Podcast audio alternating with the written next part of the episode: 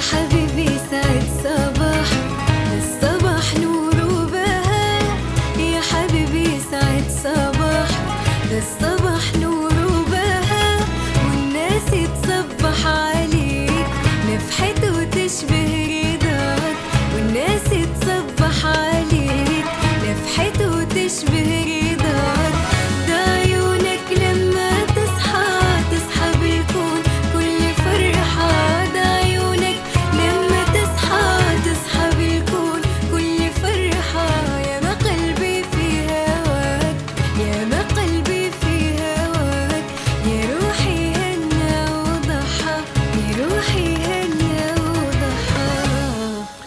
صباح الخير يا عدن.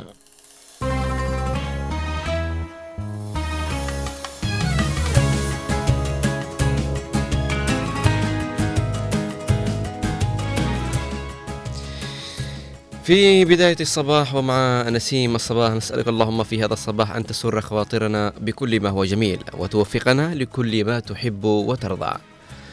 المظلة لا تستطيع أن توقف المطر لكن يمكنها أن تجعلنا نقف في المطر كذلك الثقة بالنفس قد لا تجلب النجاح لكن تعطينا قوة بعد الله سبحانه وتعالى لمواجهة أي تحدي في الحياة. صباح الخير وإن كان هناك ما يحزنك فهناك ما سيفرحك يوما. فتفاءل وثق بربك وابدأ يومك بابتسامة. اللهم نقي صباحنا من الهم والحزن وافتح لنا أبواب الرزق والسعادة والأمل. اللهم ارزقنا صبرا جميلا وعملا صالحا وتوفيقا من عندك.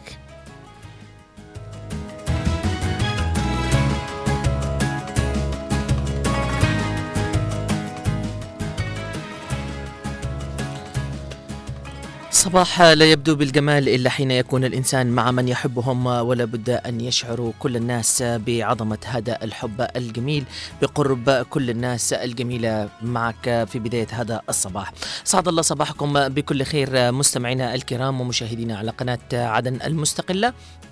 صباح السعادة عليكم وإن شاء الله بإذن الله يكون يومكم جميل. صباح الخير على كل الناس اللي تستمعنا مع بداية الصباح على التردد 92.9 صباح الخير على الناس النشيطة الذي صحت من بدري حتى ما بعد صلاة الفجر لطلب الرزق. صباح الخير على كل الجنود المرابطين في الجبهات وفي النقاط. صباح الخير على كل أم وأب ساعيين لطلب الرزق أيضا. صباح الخير على كل الطلاب اللي رايحين إلى الجامعات أو المدارس. صباح كل خير لكل عامل بسيط أيضا متواجد في البلد. صباح الخير على الناس الموجودة في القرية. صباح الخير على كل الناس الحلوة. نحب دائما اننا نحن نصبح عليكم وما يحلى حلاوة الصباح وجمال الصباح إلا بمشاركتكم معنا في الواتساب على كل الرسائل اللي توصلنا. شكرا لكل الناس اللي موجودة مع بداية الصباح آه، معنا في البرنامج الصباحي ومشاركتنا آه، الدائمة هي أجمل آه، شيء ممكن أن يضاف إلى برنامجنا الصباحي. كما تعودنا دائما بانه برنامجنا الصباحي يحمل العديد من الفقرات ال- والعديد من المفاجآت أيضا والمواضيع التي تهمكم أيضا. وإن شاء الله بإذن الله نوفي حقكم في برنامجنا الصباحي. تحية موصولة مننا معدي ومقدمي البرنامج. مني أنا شخصيا غسان صلاح وأيضا من زميلي الرائع غيث أحمد. والتحية موصولة إلى من هو متواجد معنا في ال control المخرجين الرائعين في الإذاعة نوار المدني وأحمد محفوظ من الإخراج التلفزيوني وأيضا باوزير الزميل الرائع المتواجد معنا في ال play out آه لهذا اليوم. آه صباح الخير عليك باوزير رغم أنك أنت تشوفنا بس عبر الشاشة. صباح الخير أيضا على أحمد اللي مختفي آه من آه أمام الزجاج. وصباح الخير على من يشوفنا مباشرة. طبعا مستمعينا الكرام آه اليوم بنتكلم على موضوع مهم خفيف ظريف يمكن بعض الناس كل البعد عن هذا الموضوع. وأيضا بعض الناس يفسروا آه هذه الكلمة بطريقة خاطئة أو تقتصر الكلمة هذه نتيجة الضعف في الثقافة أو الفهم أو الشرح من قبل الأبوين أو الحياة بشكل عام. علمت الكثير بأن الحب يقتصر فقط ما بين آه الزوجين أو ما بين اثنين. ممكن تكون آه يعني لهم علاقة آه تربطهم بالخطوبة أو العقد. ولكن الحب ممكن أن يكون ومنتشر في كل مكان. أجمل صفة من صفات الحياة هذه آه إنك تعيش في الدنيا دي مبسوط مرتاح إذا كان آه موجود عندك الحب وفي الحب في كثير من التنازلات نقدر نقول آه، رسول الله أول مرة يقول صلى الله عليه وسلم إنه إذا أحببت عبدا فلتخبره بأنك تحبه. وفعلا إحنا اقتصرنا كلمة الحب على فقط ما بين اثنين الرجال وزوجته أو الرجال هو ومن يريده في حياته. ولكن الحب يا أصدقائي الحب هو للجميع الحب أنك تحب أصدقائك تحب آه، من يحبك تحب أهلك تحب جيرانك تحب الناس اللي أنت متعلق فيهم فالحب ليس مقتصر فقط على أنك تحب زوجتك لا. الحب آه للجميع. انت قادر تحب الناس قادر تقول لهم يا أخي أنا والله أحبك في الله. فمش مشكلة مش مشكلة إنك تقول كذا. نعم. أنا أحبك في الله يا غسان. نعم وأنا كذلك. اذا طبعا كثير من الناس لما لما نتكلم نحن عن الحب ممكن يفهم الموضوع غلط وممكن حتى اللي يسمعنا الآن يقول لك من الصباح دون بيتكلموا عن أيوة. الحب لكن أنا بقول لك حاجة آه واحدة. بالتحديد إذا أنت آه، أحببت كل شيء حولك يعني مثلا أحببت الحياة أحببت الصحة أحببت الله عز وجل أحببت جيرانك أحببت أصدقائك أحببت أيضا يعني أهلك أسرتك في داخل البيت الناس اللي ممكن حتى تتصايح معهم لو أنت حبيتهم اعرف إنه مدى المشكلة اللي بتكون موجودة معك بتكون مشكلة قصيرة جدا.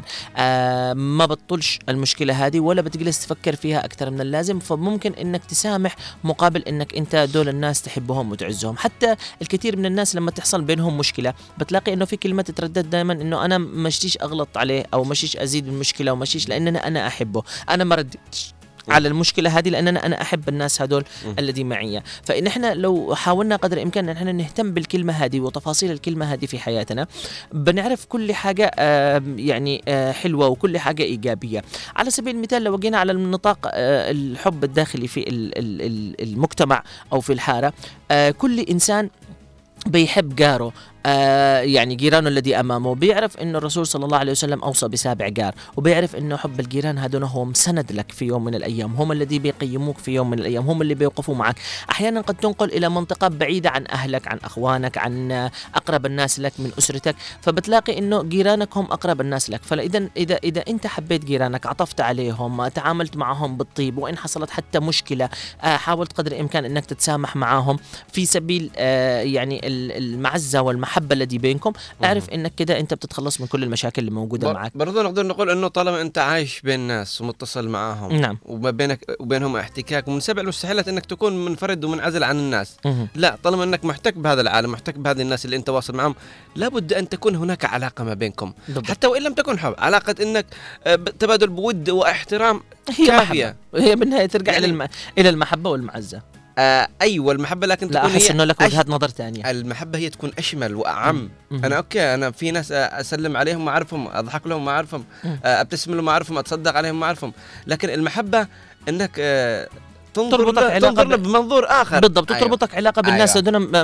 بمدى طويل يعني أيوة، بشكل. دائم آه كمان المحبة لو كل إنسان منا نحن حب العمل الذي هو يشتغله آه حب الزملاء الذي موجودين معه آه بيحاول قدر الإمكان إنه يعتبر هذا المكان هو شيء إيجابي مش مجرد واقف فقط واستلام آه راتب شهري إذا حب الناس بيحب العمل بيخلص آه ما بنشوفش التقصير أحيانا في العمل الإهمال معاملة الناس مثلا آه آه في أي دائرة من الدوائر آه اللي يشتغل فيها بطريقة سيئة بتلاقي إنه دائما يمتص الغضب لأنه هو محب للعمل. لكن إن سعيت من الصباح إنك أنت أوه أنا بروح دحين ده للقرف والزملاء اللي بينكدوا علي عيشتي ومش عارف إيش والمدير اللي بيجي بيتضابح فوق نحن والزملاء دون اللي بكل واحد مش عارف إيش والناس اللي بيجوا عشان اخدمهم أيوة. في داخل الدائرة دي. فبتلاقيه متملل من هذا الموضوع ما عنده حب لهذا الشيء. فبمجرد إنك تصحى من الصباح خلاص على طول بتروح أنت فيك طاقة سلبية. ما فيهاش ولا ذرة حب موجودة ولا إنك حتى تشوف المكان اللي أنت فيه يعني شيء سيء. بتلاقي نفسك إنك قد دمرته ودهورته إلى آخره.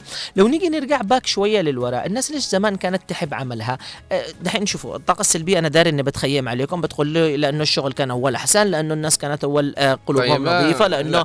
الفلوس كانت أكثر. دي ما لها دخل. كلها ما لها دخل في مسألة الإحساس النفسي. الفلوس بتجي الحياة النفسية الصحيحة بتجي ال- ال- المحبة بتجي. إذا كانت أساسا التفكير في. أيوه التفكير بينضف أكثر. إذا كان في حب ما بيننا البين. زمان ما كناش آه، في داخل مدارسنا إن نحن نشعر بأن زملائنا ال- ال- اللي قريبين من نحن آه، في بيننا وبينهم أنانية. كان في بيننا وبينهم منافسة. لكن الآن ما بين الزملاء في داخل المدارس هي أنانية. السبب إنه ما فيش عاد أسر تحبب أولاده بزملاء اللي موجودين. معها. وإن تحاول قدر الإمكان تحثهم على المساعدة. أو مثلا تحب تحطهم على حب الزملاء. حتى كان زمان نذكر أيام الدراسة نعم. كان لما في عيد ميلاد لحد من زملائك الموجودين تلاقي مدرس أو مربي الصف الموجود عندك إنه نحن اليوم عيد ميلاد فلان آه، طلبة الأسرة كذا كذا لازم تجيبوا له هدية. الهدية دي مش شرط إنك أنت تروح تكلف على نفسك ممكن تكون من حاجة من ورق يعني أنت تصنعها طائرة تصنعها كذا بس يعودك على إنك إيش إن زملي زميلك الذي جنبك ده بيحصل حاجة. وفعلا كانت والله نحن في سن صغير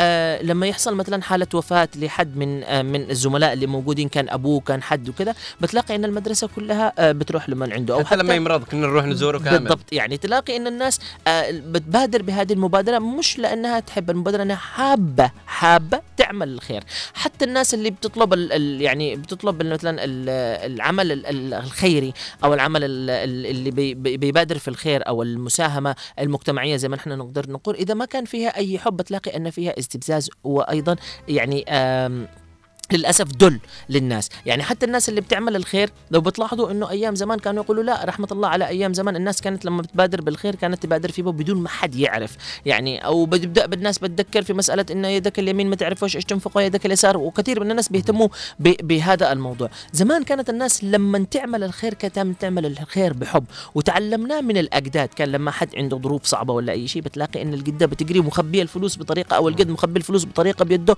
وقابض عليها لما الباب. أيوه بالضبط. كانت بت... بتلاقيه لما جنب الباب ولا بتصيح بالسكتة وبتخرج الناس كل الذي حوله بيمدها بطريقة معينة. معناته إنه أيضا الإنفاق بحب للصدقة بتلاقيها بطريقة مختلفة 180 درجة. لكن إذا أنت بس تصدق أو تعمل عملك ده لمجرد الشهرة لمجرد ال... ال... ال... ال... العمل العادي كده فبتلاقي إنك أنت تعمل الموضوع ده عادي. يعني كده بدون أي بدون أي إيش بدون أي ردة فعل يعني قريبة إلى إلى الناس أو بالطريقة ال- المحببة. فدائما لما ننظر إلى الحب ننظر له بمنظور آخر نحن للأسف الشديد فالمفروض ان إحنا ننظر للحب بشكل عام. بكل تفاصيله. أنا لو حبيت صباحي فمعناته ان أنا أنا بقتنع 100% ان أنا أنا أصحي في الصباح. أنا إذا حبيت الليل ان أنا أنام فيه ف100% أنا بنام في الليل. أنا لو حبيت أولادي بعرف كيف أتعامل مع أولادي في داخل البيت. أنا لو حبيت أسرتي بعرف كيف أتعامل مع أسرتي بعيدا عن المشاكل بعيدا عن إنه زوجتي دي نكديه ليش نحن للأسف الشديد لما نجي ننظر حتى على المنظور الداخلي للحب ننظر إنه الحب فقط لا غير ممكن يقتصر في فترة قصيرة بعد بيقول أطفال يكون الاطفال هذول عبارة عن لعنة والطفل الأول هو الطفل المحبب ممكن الأطفال مم. الثانيين يعانوا من أشياء كثيرة. يعني إذا أنت تعاملت مع أطفالك هذول إذا إنهم نعمة من الله وإنك أنت تحبهم بطريقة جميلة جدا كم من البيوت عاشت في في زمن ظروفها صعبة. كانت تنام على الأرض وكانت الأبواب مش مغلقة وكانت الظروف صعبة وكانت الناس تلتم على صحن واحد. زمان كانت الناس ممكن تلاقيها على صحن واحد آه يعني قيمة واحدة من يعني قليل من الفاصوليا أو قليل من الشاي تلاقي إنه حتى الجيران ومن موجود في داخل البيت ياكل ويقوم برضه شبعان.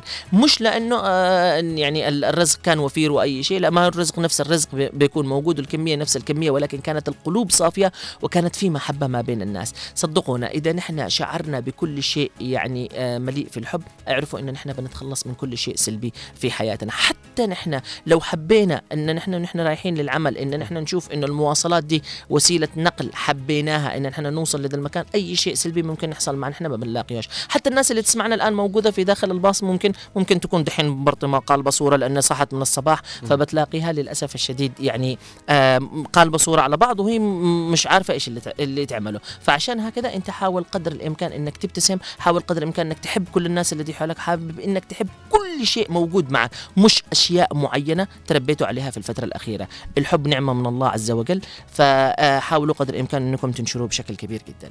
اذا مستمعينا الكرام هذا كان موضوعنا الصباحي وهذه هي قضيتنا الصباحية. أشكر كل الناس الذي تصبح علينا آه، في البرنامج الصباحي. بنقرأ مشاركتكم معنا حول الموضوع الإيجابي لهذا الصباح. شكرا لكل الناس التي تحبنا وتشارك معنا إحنا بشكل دائم. التحيه موصولة لكم. اذا مستمعينا الكرام خلونا نطلع بأول فاصل غنائي من اختيار الزميل الرائع نوار المدني. خلونا نطلع بهذا الفاصل ثم نعود من جديد.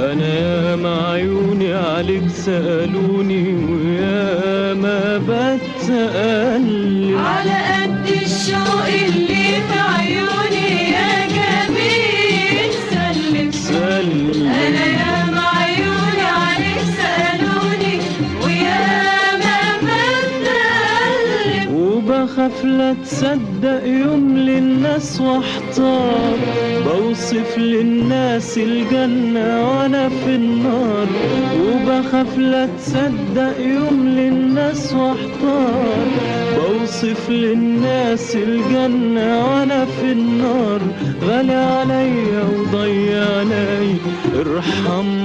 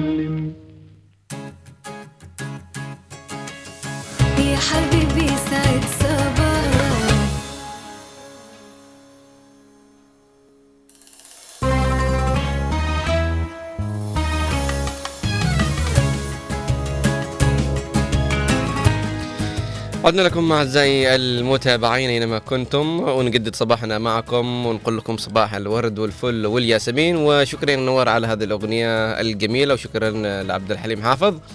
آه طيب. ما مات. طيب دائما ما نبدأ صباحنا بمعرفة أحوال الطقس ونشوف إيش المستجدات وكيف هو الطقس في محافظتنا الجنوبية. فخلونا نذهب لأولى فقراتنا.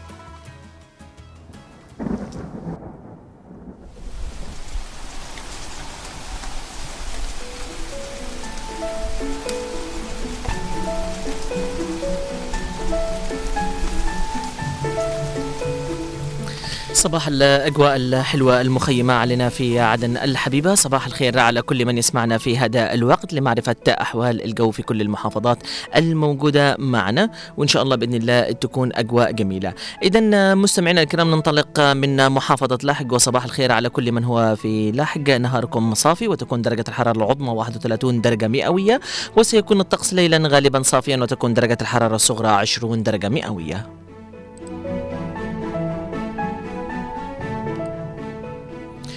إلى يافع صباح الخير على كل من هو متواجد في يافع نهاركم صافي وتكون درجة الحرارة العظمى 24 درجة مئوية وسيكون الطقس ليلا صافيا وتكون درجة الحرارة الصغرى 11 درجة مئوية.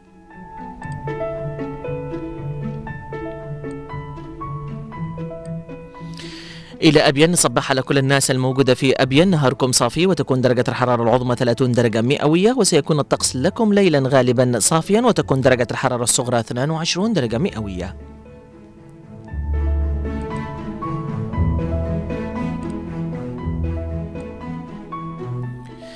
وإلى جزيرة السحر والجمال سقطرى نهاركم غالبا غائما وتكون درجة الحرارة العظمى 25 درجة مئوية في الصباح وسيكون الطقس ليلا غائما على فترات مع هطول أمطار خفيفة وتكون درجة الحرارة الصغرى 22 درجة مئوية.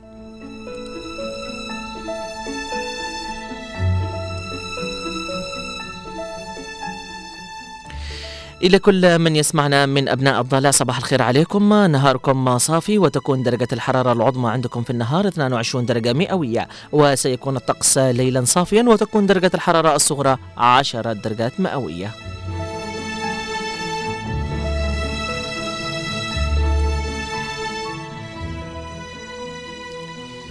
في حضرموت وكل من يسمعنا من حضرموت وعبر التطبيق أيضا سيكون نهاركم صافيا مع ظهور بعض السحب المتفرقة على فترات وتكون درجة الحرارة العظمى 28 درجة مئوية. وسيكون الطقس ليلا غالبا جزئيا غائم وتكون درجة الحرارة الصغرى 20 درجة مئوية.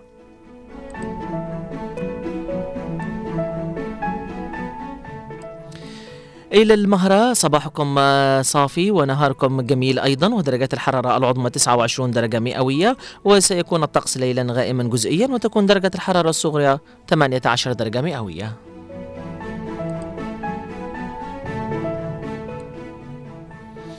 وإلى شبوة صباح الخير على كل من يسمعنا في شبوة سيكون نهاركم صافيا وتكون درجة الحرارة العظمى 29 درجة مئوية وسيكون طقسكم ليلا صافيا وتكون درجة الحرارة الصغرى 11 درجة مئوية.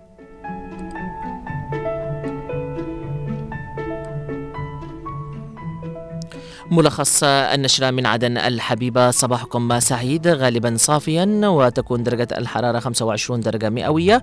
ظهرا آه، ترتفع بدرجة واحدة وغالبا صافية تكون 26 درجة مئوية. تستمر السماء صافية إلى عصرا بنفس الدرجة 26 درجة مئوية.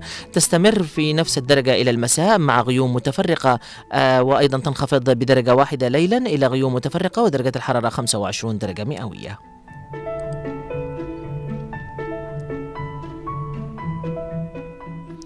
وإلى سرعة الرياح في عدن صباحا شمالية شرقية 22 كم في الساعة ظهرا شرقية 26 كم في الساعة عصرا شرقية 25 كم في الساعة مساء شرقية 23 كم في الساعة وليلا شرقية 28 كم في الساعة.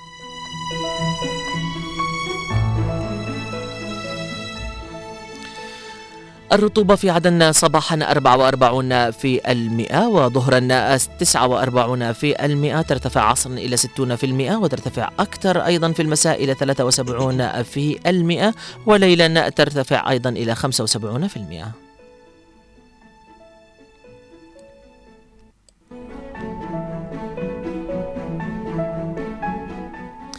ملخص النشرة في عدن الحبيبة سيكون الطقس نهار صافي وتكون درجة الحرارة العظمى 26 درجة مئوية وسيكون الطقس ليلا صافيا مع ظهور بعض السحب المتفرقة على فترات وتكون درجة الحرارة الصغرى 25 درجة مئوية.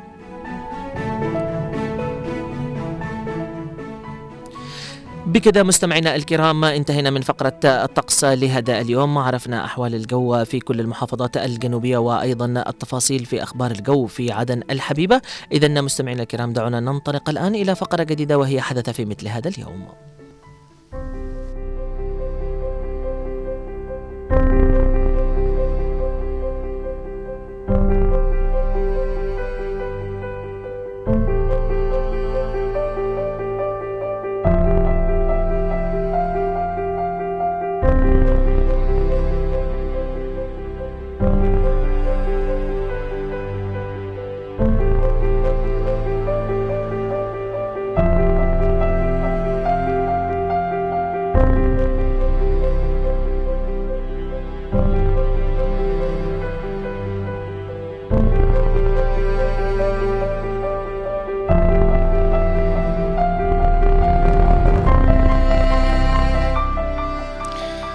في مثل هذا اليوم في العشرين من ديسمبر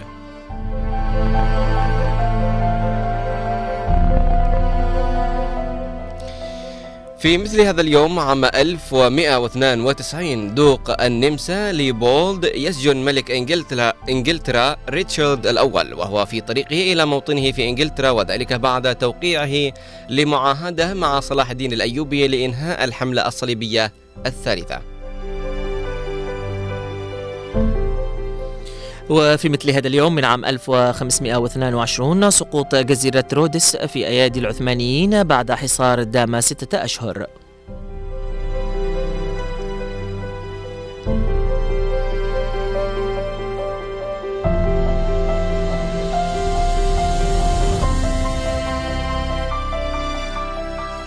وفي مثل هذا اليوم في العشرين من ديسمبر عام 1917 تأسيس الاستخبارات السوفيتية KGB.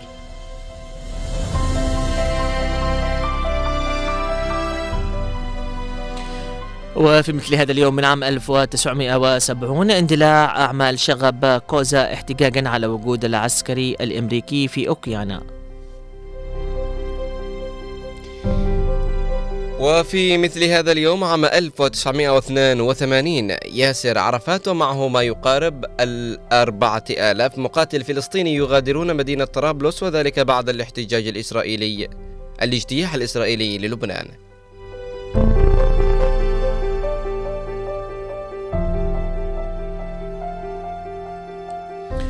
وفي مثل هذا اليوم من عام 1995 قوات حلف شمال الأطلسي تبدأ بالانتشار في البوسنة والهرسك وذلك آه، لإحلال السلام بعد الحرب الدموية التي جرت بين العرقيات الصربية والكرواتية والمسلمة.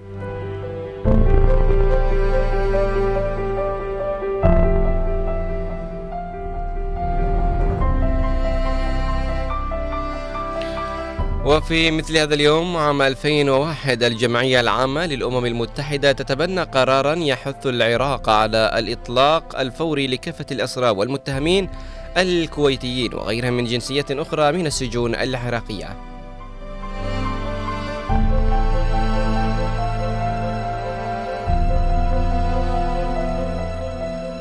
وفي مثل هذا اليوم من عام 2016 مقتل أكثر من 30 شخصا جراء احتجاجات شعبية في جمهورية الكونغو الديمقراطية ضد الرئيس الكونغولي جوزيف كابيلا المنتهية ولايته.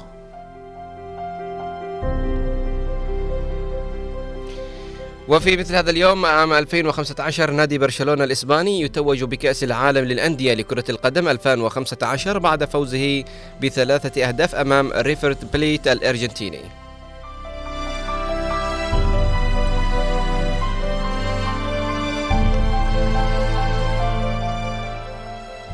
وفي مثل هذا اليوم من عام 2014 نادي ريال مدريد الأسباني يفوز ببطولة كأس العالم للأندية كرة القدم للمرة الأولى في تاريخه عقب فوزه على النادي سان لورنز الأرجنتيني بهدفين مقابل لا شيء في البطولة التي أقيمت بالمغرب. ومن مواليد هذا اليوم.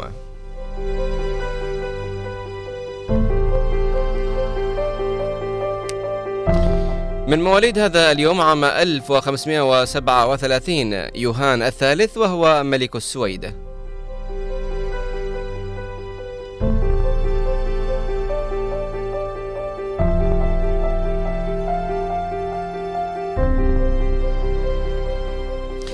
ومن مواليد هذا اليوم عام 1890 يارول سالف عالم كيميائي وفيزيائي تشكيلي حاصل على جائزة نوبل في الكيمياء عام 1959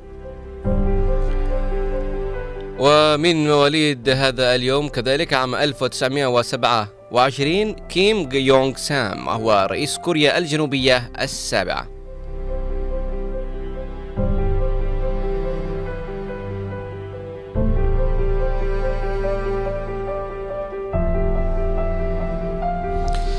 وفي مثل هذا اليوم من مواليد هذا اليوم عام 1906 بشير فارس كاتب مسرحي ومؤرخ وشاعر لبناني مصري.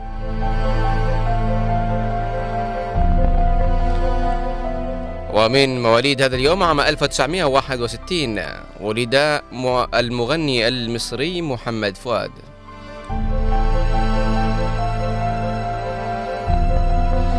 ومن وفيات هذا اليوم.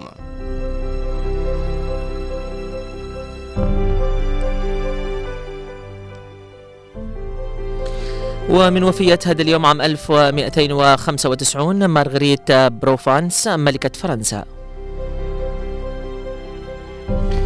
ومن وفيات هذا اليوم عام 1996 توفي عالم الفلك الأمريكي المسلم كارل ساجان.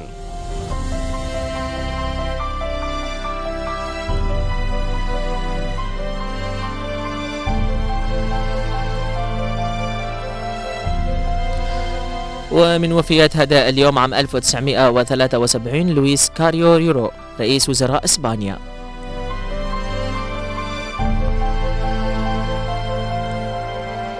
ومن وفيات هذا اليوم عام 2016 توفي الأديب والروائي المصري أبو المعطي أبو النجا.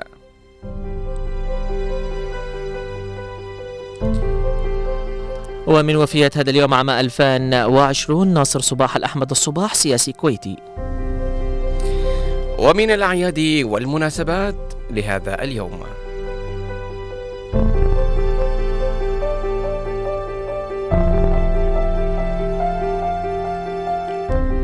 ومن أعياد ومناسبات هذا اليوم اليوم الوطني في ماكو. وماكو هي المد... المنطقة هي إحدى المنطقتين الإداريتين الخاصتين التابعتين لجمهورية الصين الشعبية وهي تشغل منطقة صغيرة تقع على سواحل الجنوبية للصين. وتعتبر ماكو جذابة للسائحين لوجود العديد من الكازينوهات فيها لانتشار كذلك القمار وك... وكونه قانونيا فيها. إلى هنا أعزائي المتابعين نكون آه، ذهبنا إلى ما في مثل هذا اليوم وتعرفنا على جديد الأحداث وكذلك جديد آه، المعلومات التي لربما لأول مرة نسمعها وتعرفنا على وفيات ومواليد هذا اليوم والأعياد والمناسبات. بكذا مستمعينا الكرام انهينا فقرتنا آه، الثانية لبرنامجنا الصباحي. ننطلق الآن إلى فقرة جديدة وهي فقرة آه، حلو الأخبار ونعرف أهم الأخبار مع الزميل غيث وأيضا نتابع مراسلنا وأهم الأخبار من المحافظات وإيش مخبيا لهذا الصباح من أخبار إيجابية. تابعونا بهذه الفقرة.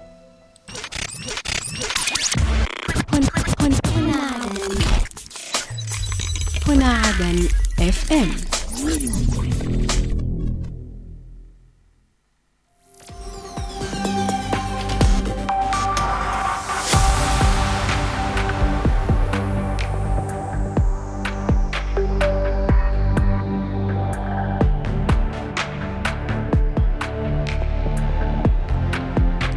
أهلا وسهلا بكم أعزائي المتابعين اينما كنتم إلى فقرة حلو الأخبار التي نأخذ بعض الأخبار الإيجابية من عدة صحف ومواقع إلكترونية. وبداية نزور الموقع الرسمي للمجلس الانتقالي الجنوبي ونقرأ لكم.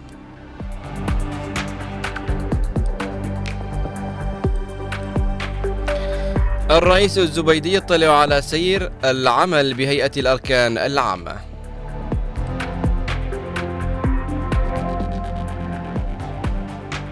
والرئيس الزبيدي اطلع على جهود رئاسة جامعة أبيا لانتظام سير العملية التعليمية.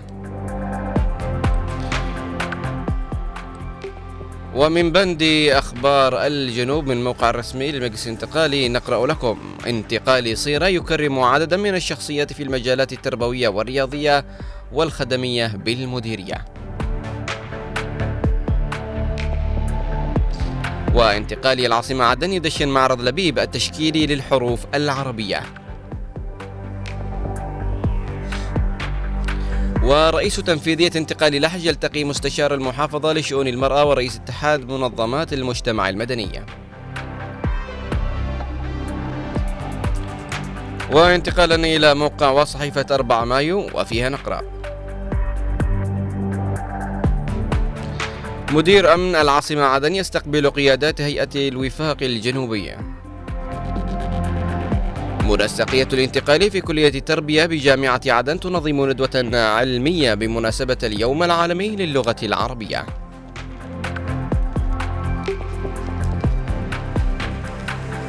المحمدي يدعو إلى توحيد الصف واستعادة زخم الهبة الحضرمية.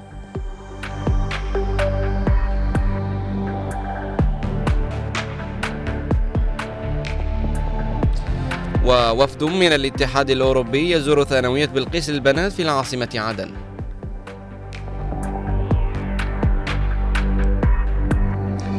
الثقلي يطلع على التقارير المالية لصندوق النظافة بمحافظة سقطرى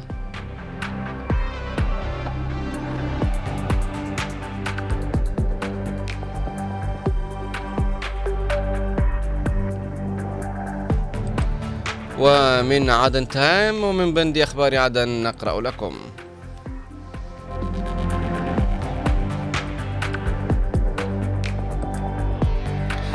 محامي عام الأموال ورئيس نيابة الأموال العامة يقفان على سلامة الأدوية في الحاويات غير المبردة.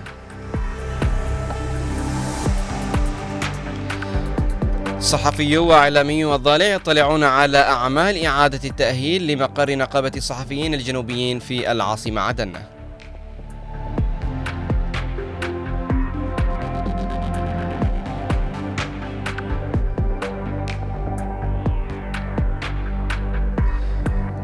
ضمت قوائم العديد من مساكن الشخصيات المسؤولة في الدولة إشعار رسمي توجهها كهرباء عدن لكبار المستعصين.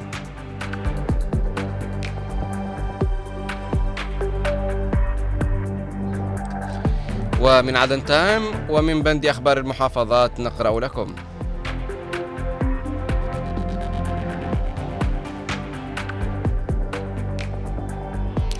اللجنة الأمنية في لاحج تبحث جهود تعزيز الأمن وتقر إلغاء المظاهر المسلحة. الكويت تدعم قطاع الصحة في حضرموت المحافظ الثقلي يقول عام 2024 سيكون عام تحسين المدن في سقطرى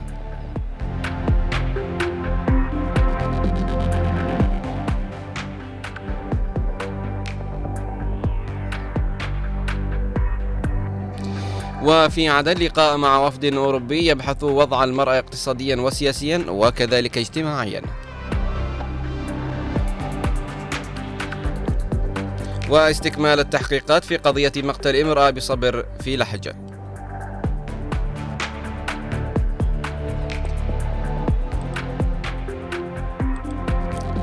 وانتقالا إلى درع الجنوب الموقع الرسمي للقوات المسلحة الجنوبية نقرأ لكم.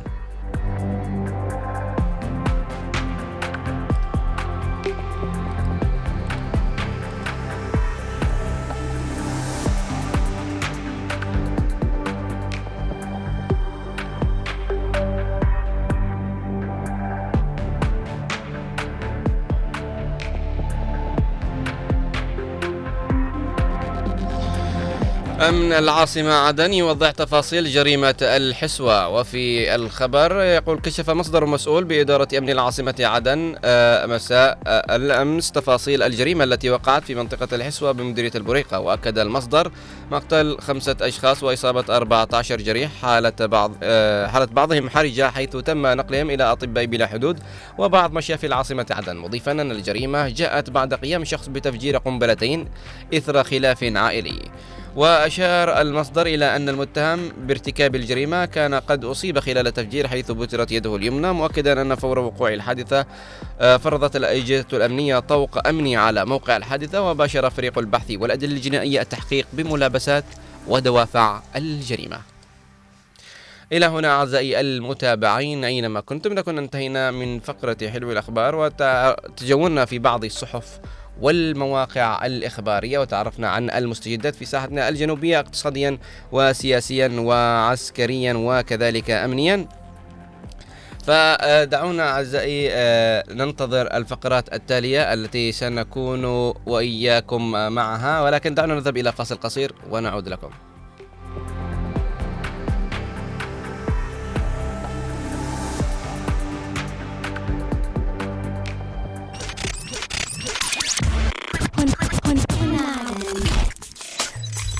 هنا عدن اف ام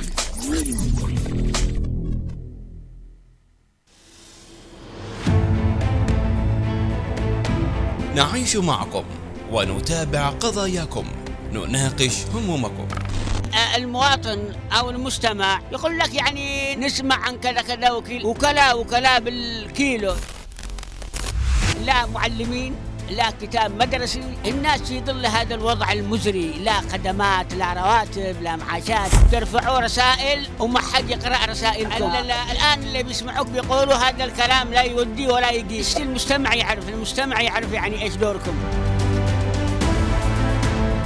فرسائلكم مسموعة وأينما كنتم ننقلها إلى المعنيين في برنامج وطني. وطني من الأحد إلى الخميس في تمام الساعة التاسعة صباحا.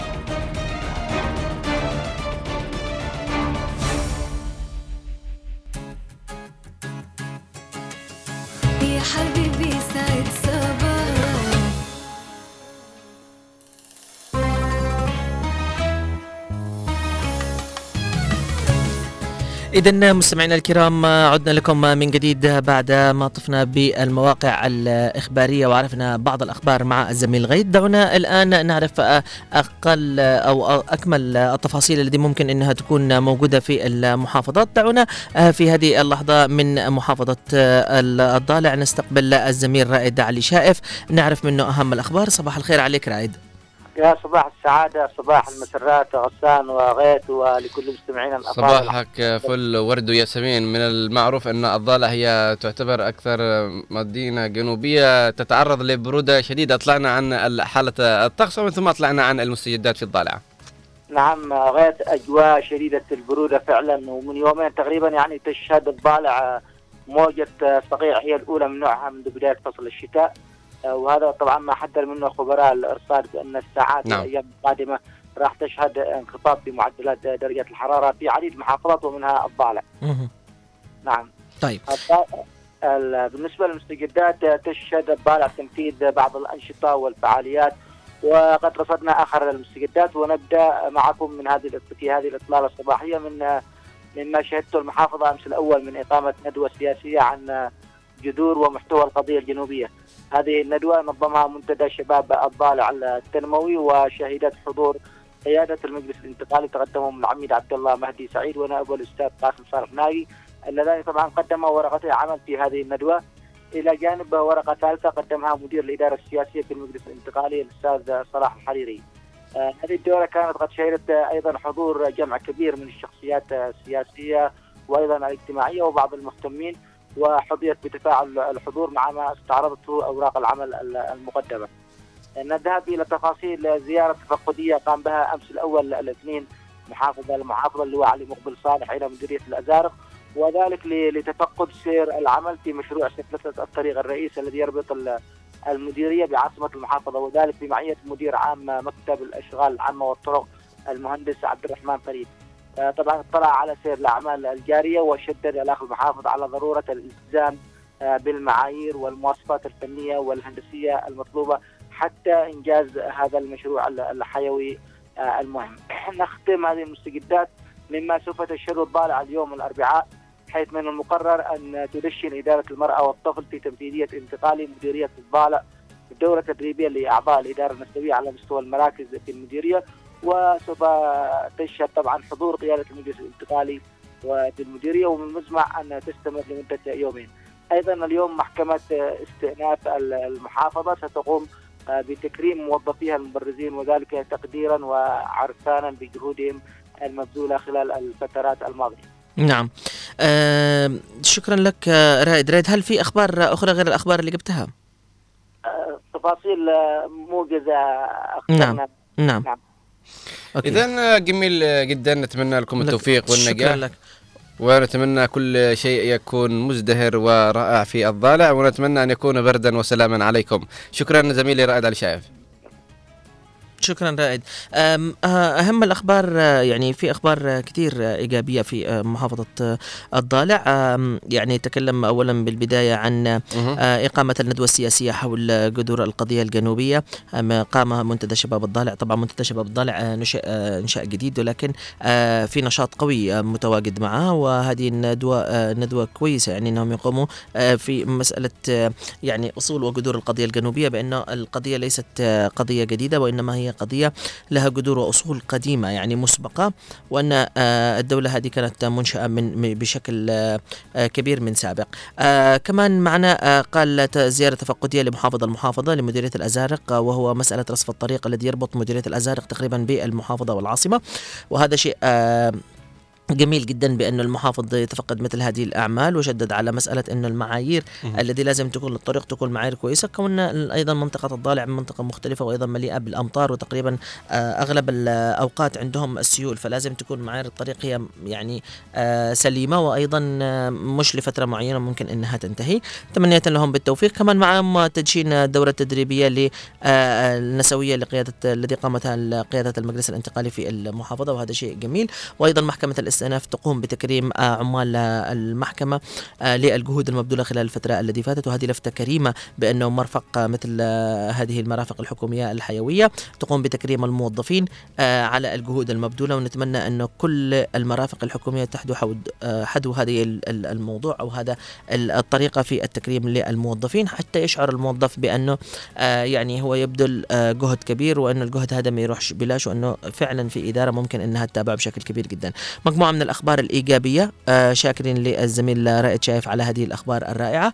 آه، أعتقد انه مستمعينا الكرام آه، هذه كانت أهم الأخبار في محافظة الضالع وأهم الأخبار أيضا اللي سمعتوها من الزميل غيث.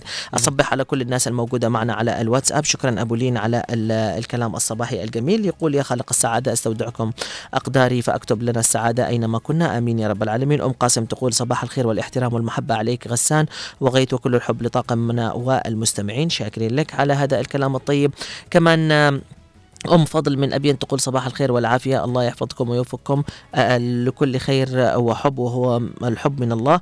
نزل على الحب علشان يألف ما بين القلوب البشر الحب شيء جميل بس عندنا الذي يفهمه ويفهم بعض الناس عندهم الحب عيب. الحب يأتي بدون استئذان. الحب مثلا آه، تحب عملك وبين آه، أيضا وتبين هذا لزوجتك وأن تحب أصدقائك وأبوك وأمك الحب. آه، زينة الحياة وشكرا لكم. الله يحفظكم على هذا الكلام الطيب. شكرا لك يا أم فضل يعطيك الصحة والعافية. شكرا أم زكي كمان على الرسالة الصباحية يسعد صباحك بكل خير وسعد صباح كل من هو يسمعنا آه، في برنامجنا الصباحي. إذا مستمعينا ال- الكرام آه، خلونا الآن آه، كابتن. خالد هيثم. نعم. أيوة. آه، طبعا صباحنا ما يحلى ولا يحلى النشاط والرياضة والحيوية إلا بوجود الكابتن خالد هيثم الذي بيعطينا طاقة آه، رياضية رائعة أيضا. وبننزل معاه إلى الميدان نعرف أهم الأخبار الرياضية لهذا اليوم. سعد صباحك كابتن. صباح الفل. طبعا غسان على الكلام الحلو هذا. صباح الخير أيضا آه، غيث آه، نوار المدني أحمد محفوظ. الحبة في ونعدن يسعد صباحك كابتن. كابتن ننطلق إلى الفقرة الرياضية ونعرف اليوم إيش محضر لنا من أخبار رياضية.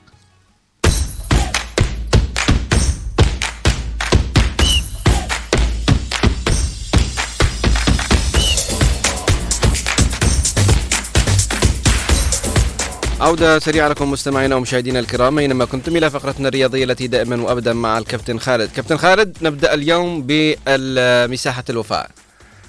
نعم غيث أنت وغسان نجدد لكم الصباح وكل من استمع نعم. الفقرة الرياضية في صباح الخير. يا عدن مساحة الوفاء اليوم أيضا نجومية واسم أنتمى إلى الرياضة ارتباط إلى الرياضه لكن بعيدا عن كرة ال- القدم نتحدث عن الكابتن أمين سعيد قحافة. طبعا الذكرى الثالثة عشر رحيل هذا الاسم آه، واحد من مؤسسي طبعا آه، لعبة كمال الأجسام ورفع الأثقال وأيضا الملاكمة وأيضا كان مر من بوابة آه، أن يكون مدرب وحكم في لعبة الملاكمة وبالتالي نتحدث عن عطاء مفتوح قدم شكل وهوية قدم شخصية قدم حضور قدم عطاء.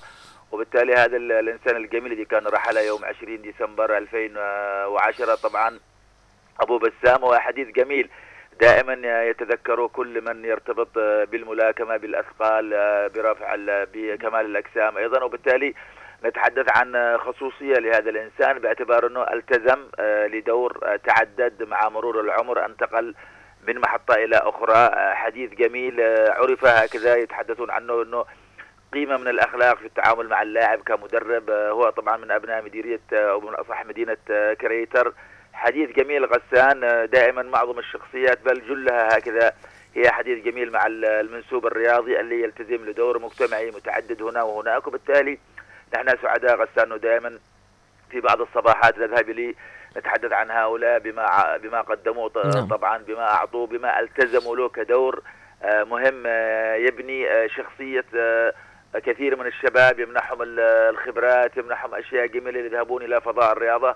نتحدث عن هذا الإنسان بكل خير. ليرحم الله الفقيد أمين سعيد قحافة.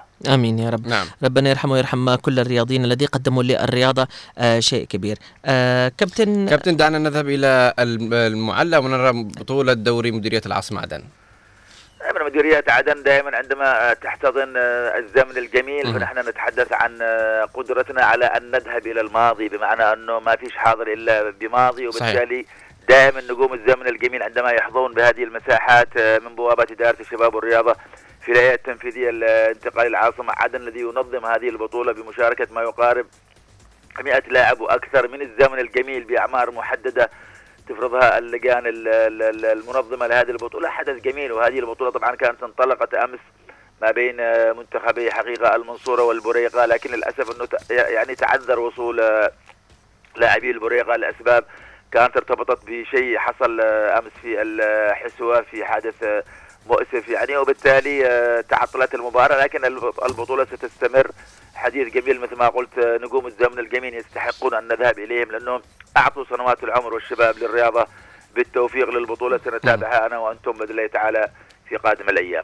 نعم. كابتن دعنا نذهب إلى نهائي كأس العالم للأندية المقاومة حاليا.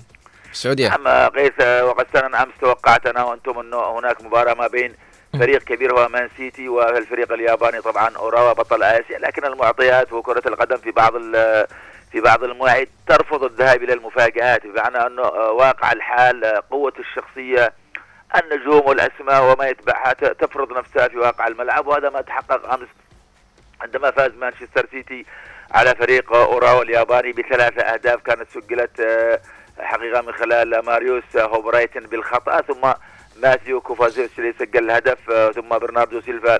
وبالتالي ال- الفريق الكبير مان سيتي يذهب لمواجهة الفريق البرازيلي فلومينيزي الذي كان أمس أقصى أو بالأمس أمس الأول أقصى الاهلي المصري أيضا بهدفين نظيفين. وبالتالي ننتظر تتويج أيضا جديد لكأس العالم للأندية من خلال مواجهة ستقام الجمعة باذن الله تعالى ما بين فريقي مان سيتي وأيضا فلومينيزي البرازيلي. هناك الأهلي المصري سيواجه أيضا الفريق الياباني أوراوا على المركز ال- الثالث والبرونزية. بالتوفيق لفريقنا العربي المصري الإفريقي آه، فريق الأهلي. نعم. آه كابتن آه الآن دعنا آه نذهب آه أنا وأنت آه، وأيضا المستمعين الكرام إلى نهائي كأس رابطة المحترفين الإنجليزي وتأهيل تشيلسي. نعم طبعا آه، غي آه، طبعا غسان مباريات الكؤوس دائما مثيرة ودائما ما تنتهي بركلات الترجيح باعتبار إنه هي تختلف عن مباراة الدوري وبالتالي أمس تشيلسي تأهل إلى نصف نهائي كأس رابطة المحترفين الإنجليزية بعد فوز مثير كان تحقق على ضيفه نيوكاسل بأربعة لاثنين طبعا لكن من بوابة ركلات الترجيح بعد أن انتهت المباراة المثيرة جدا بهدف هنا وآخر آه، هناك وبالتالي تشيلسي الذي يعاني ربما في الدوري وكان انتفض بفوز في الجولة الماضية يعود إلى الواقع يتأهل إلى طبعا آه، نصف نهائي كأس رابطة المحترفين. على نفس المنوال أيضا آه، تأهل كل من آه، فريقي فولهام وميدلسبرا طبعا إلى نصف النهائي نفس البطولة. فوزهم طبعا آه، على إيفرتون وبورت فايل على التوالي. وبالتالي ننتظر نصف نهائي مثير. ننتظر كرة قدم إنجليزية دائما تقدم لنا التشويق والإثارة من بوابة الألوان. نحن أكيد لن نغيب بإذن الله تعالى عن المشهد. سنتابع كل التفاصيل في كرة القدم الإنجليزية ودائما لنا موعد هنا على أثير هنا عدن. نعم كابتن. كابتن آه، دعنا نذهب إلى آه، الدوري الإيطالي. طبعا في إيطاليا غيث نابولي يعاني كان يعاني في الدوري. أمس أيضا غادر المشهد من بطولة كأس إيطاليا بخسارة موجعة جدا ومؤلمة لفريق كان توقع بالدوري الإيطالي في الموسم الماضي.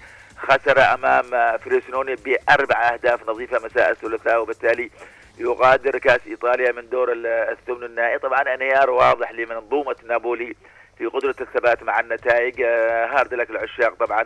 آه، نابولي أكيد أنه فروسينوني سيواجه الفائز من مباراة يوفنتوس آه، ضد ساليرنيتانا انتظر المشاهد ال- القادمة في كرة القدم الإيطالية ولنا متابعة. نعم كابتن. آه طبعا كابتن كانت آه في صدمة أمس في الدوري الأسباني وخاصة أنه عاد إلى الطريق فالنسيا مرة ثانية للانتصارات.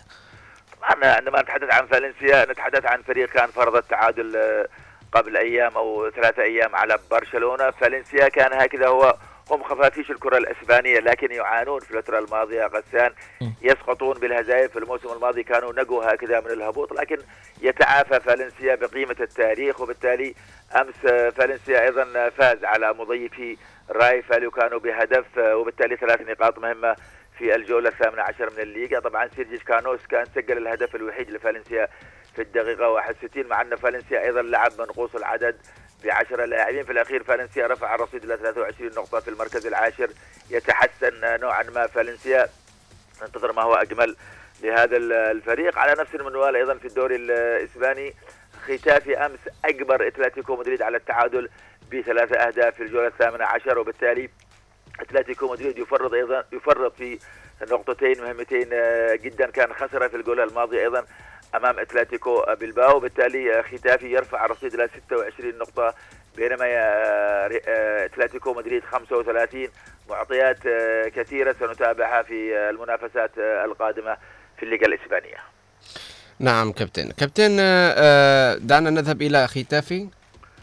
نعم نذهب إلى بروسيا دورتموند. آه، نعم. قيس هناك في ألمانيا. طبعا آه، بروسيا دورتموند آه، يواصل نزيف النقاط. آه، كان تعادل في الجولة الماضية. أيضا أمس تعادل بهدف لهدف أمام ماينز. آه، طبعا ضمن منافسات ال- الجولة 16 في البوندسليغا الألمانية. وبالتالي آه، بروسيا دورتموند هكذا نقول إنه يخسر آه، آه، بدون فوز طبعا للجولة الرابعة على التوالي. يرفع الرصيد إلى خ- 27 نقطة. يتراجع بروسيا دورتموند بألوانه الصفراء. معطيات ربما مختلفة في الجولات القادمة. نحن سنرصدها بالمتابعة.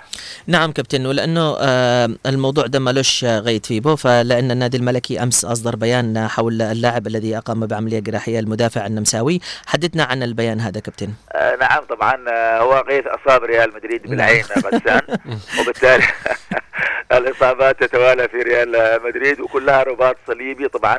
رباط الصليبي يعني ستة شهور سبعة شهور وأكثر أحيانا مع التعافي من الإصابة. ريال مدريد مثل ما قلت غسان أمس أعلن أنه هناك نجاح للعمليه الجراحية التي خضع لها المدافع النمسا- النمساوي طبعا ديفيد ألابا بل حسب البيان أنه خضع اللاعب للعملية ونجح لكن في الأخير التأهيل للإصابة هو أهم شيء في إصابات الرباط الصليبي. أكيد أنه ألا- ألابا يضاف للاعبين المصابين بنفس الإصابة في الرباط كما إيدير ميليتاو وأيضا البلجيكي تيبو كورتوا. أنا أتمنى العافية لكل لاعب كرة القدم. يقدم لنا الأداء ال- الجميل آه، ونتمنى لقيس دائما أو لغيث كل شيء جميل أيضا. نعم بالضبط. آه، كابتن آه، ملخص مباريات هذا اليوم والبداية من آه، دوري آه، أدنوك المحترفين في الإمارات وبعد كده الدوري الأسباني للدرجة الأولى. نعم آه، طبعا غسالة لدينا اليوم أمسية كروية لمن يحب طبعا متابعة المباريات. آه، في دون ال- للمحترفين في دولة الإمارات العربية في الرابع إلى ربع العين مع خورفكان وأيضا في السادسة والنصف مباراة واحدة طبعا ما بين الشارقة وشباب الأهلي في الكونفدرالية الأفريقية لدينا نهضة بركان المغرب اليوم يذهب ضيف على آه، ديابل نوار من الكونغو في الرابعة. في أيضا السابعة مودرن فيوتشر من مصر يستضيف الاتحاد الجزائري. أيضا لدينا الملعب ال- المالي من مالي أيضا سيستضيف يونايتد من جنوب أفريقيا.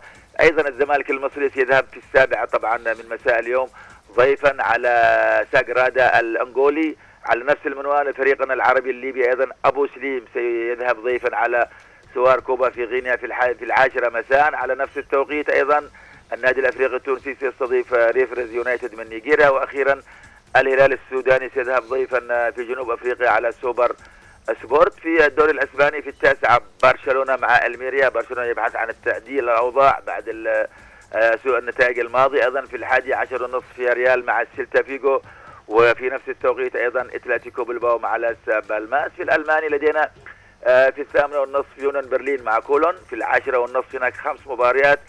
بايرن ليفركوزن المتصدر سيستضيف بوخوم. انتراخت فرانكفورت مع بروسيا مونشنجلادباخ فولسبورغ أيضا يستضيف بايرن ميونخ. شوتغارت أيضا مع أوكسبورغ.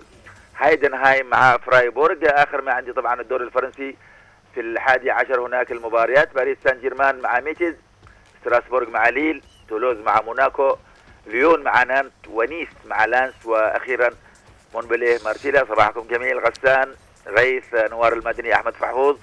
سنلتقي باذن الله تعالى على خير. الله يسعدك. كابتن طبعا قبل ما ننتهي الفقرة معك يعني أنا حابب إن أنا أضيف لك شيء يعني. أول مرة شكرا على الأخبار الرياضية والمليئة بالأحداث الرياضية لهذا اليوم وخاصة إن الناس الله يعينهم المحبين الرياضة اليوم آه، كيف ممكن يسووا أو يتابعوا المباريات هذه. طبعا آه، في آه، حدث حصل معنا إحنا في بداية الصباح. أنا وغيت لما كنا في فقرة حدث في مثل هذا اليوم.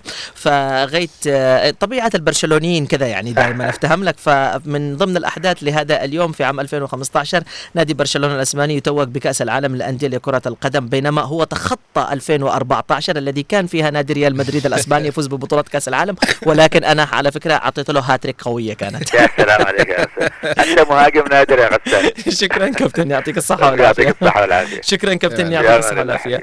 آه، مستمعينا الكرام تقريبا انتهت فقرة النشاط والحيوية وأعطينا طاقة إيجابية. كابتن خالد هيثم في هذه الفقرة الرياضية آه، أعتقد ان كذا وصلنا إلى ختام هذه الفقرات الاساسيه ننطلق الآن إلى الفقرة المهمة في برنامجنا الصباحي وهو الموضوع الذي آه، بنتحدث فيه وموضوعنا لهذا اليوم. بنتكلم عن موضوع مهم بعيدا عن آه، التدخل الإلكتروني أو الأبحاث الإلكترونية. اليوم بحلقتنا بنسلط الضوء على موضوع تأثير مواقع التواصل الاجتماعي على شبابنا وأولادنا بشكل كبير جدا. كيف أولادنا متأثرين بالمواقع التواصل الاجتماعي شكلا مضمونا اخلاقا؟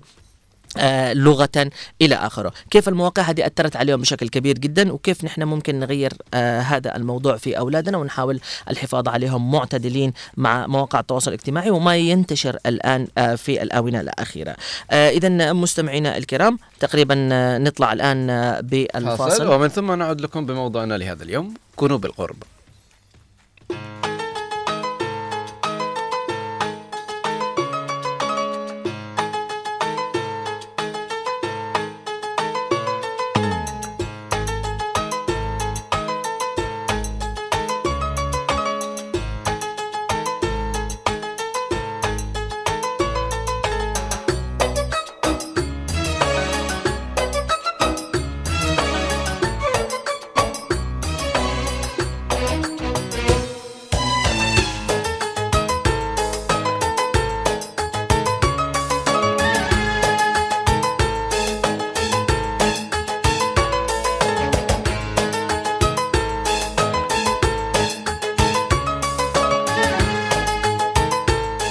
صباح الحب على كل المستمعين الكرام الذي هم على تير 92.9 صباح الخير يا عدن. الحب الحقيقي بيعيش يا حبيبي. الحب الحقيقي بيعيش يا حبيبي.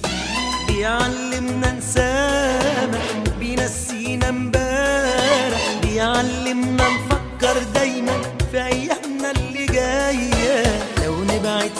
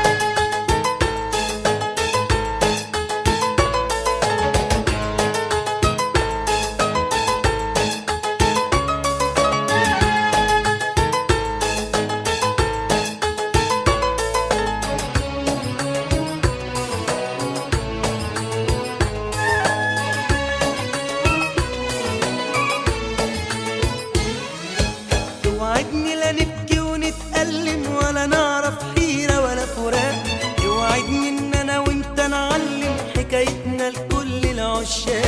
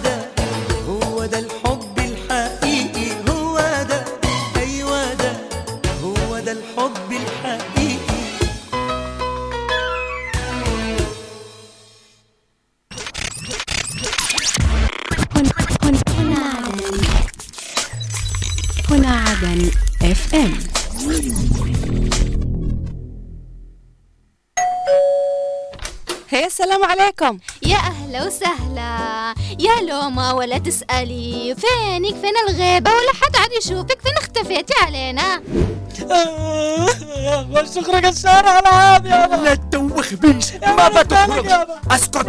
ما بتخرجش ولا بتروح مكان. وانت محروم من العواف ولا ذاك المرزوع داخل البيت. راقد 24 ساعة. لا ليل وليل ولا نهار نهار. اسمعيني الآن بسألك سؤال. أربعة في ستة كم؟ يا ربي على حوشة. إيش بطبخ اليوم أني؟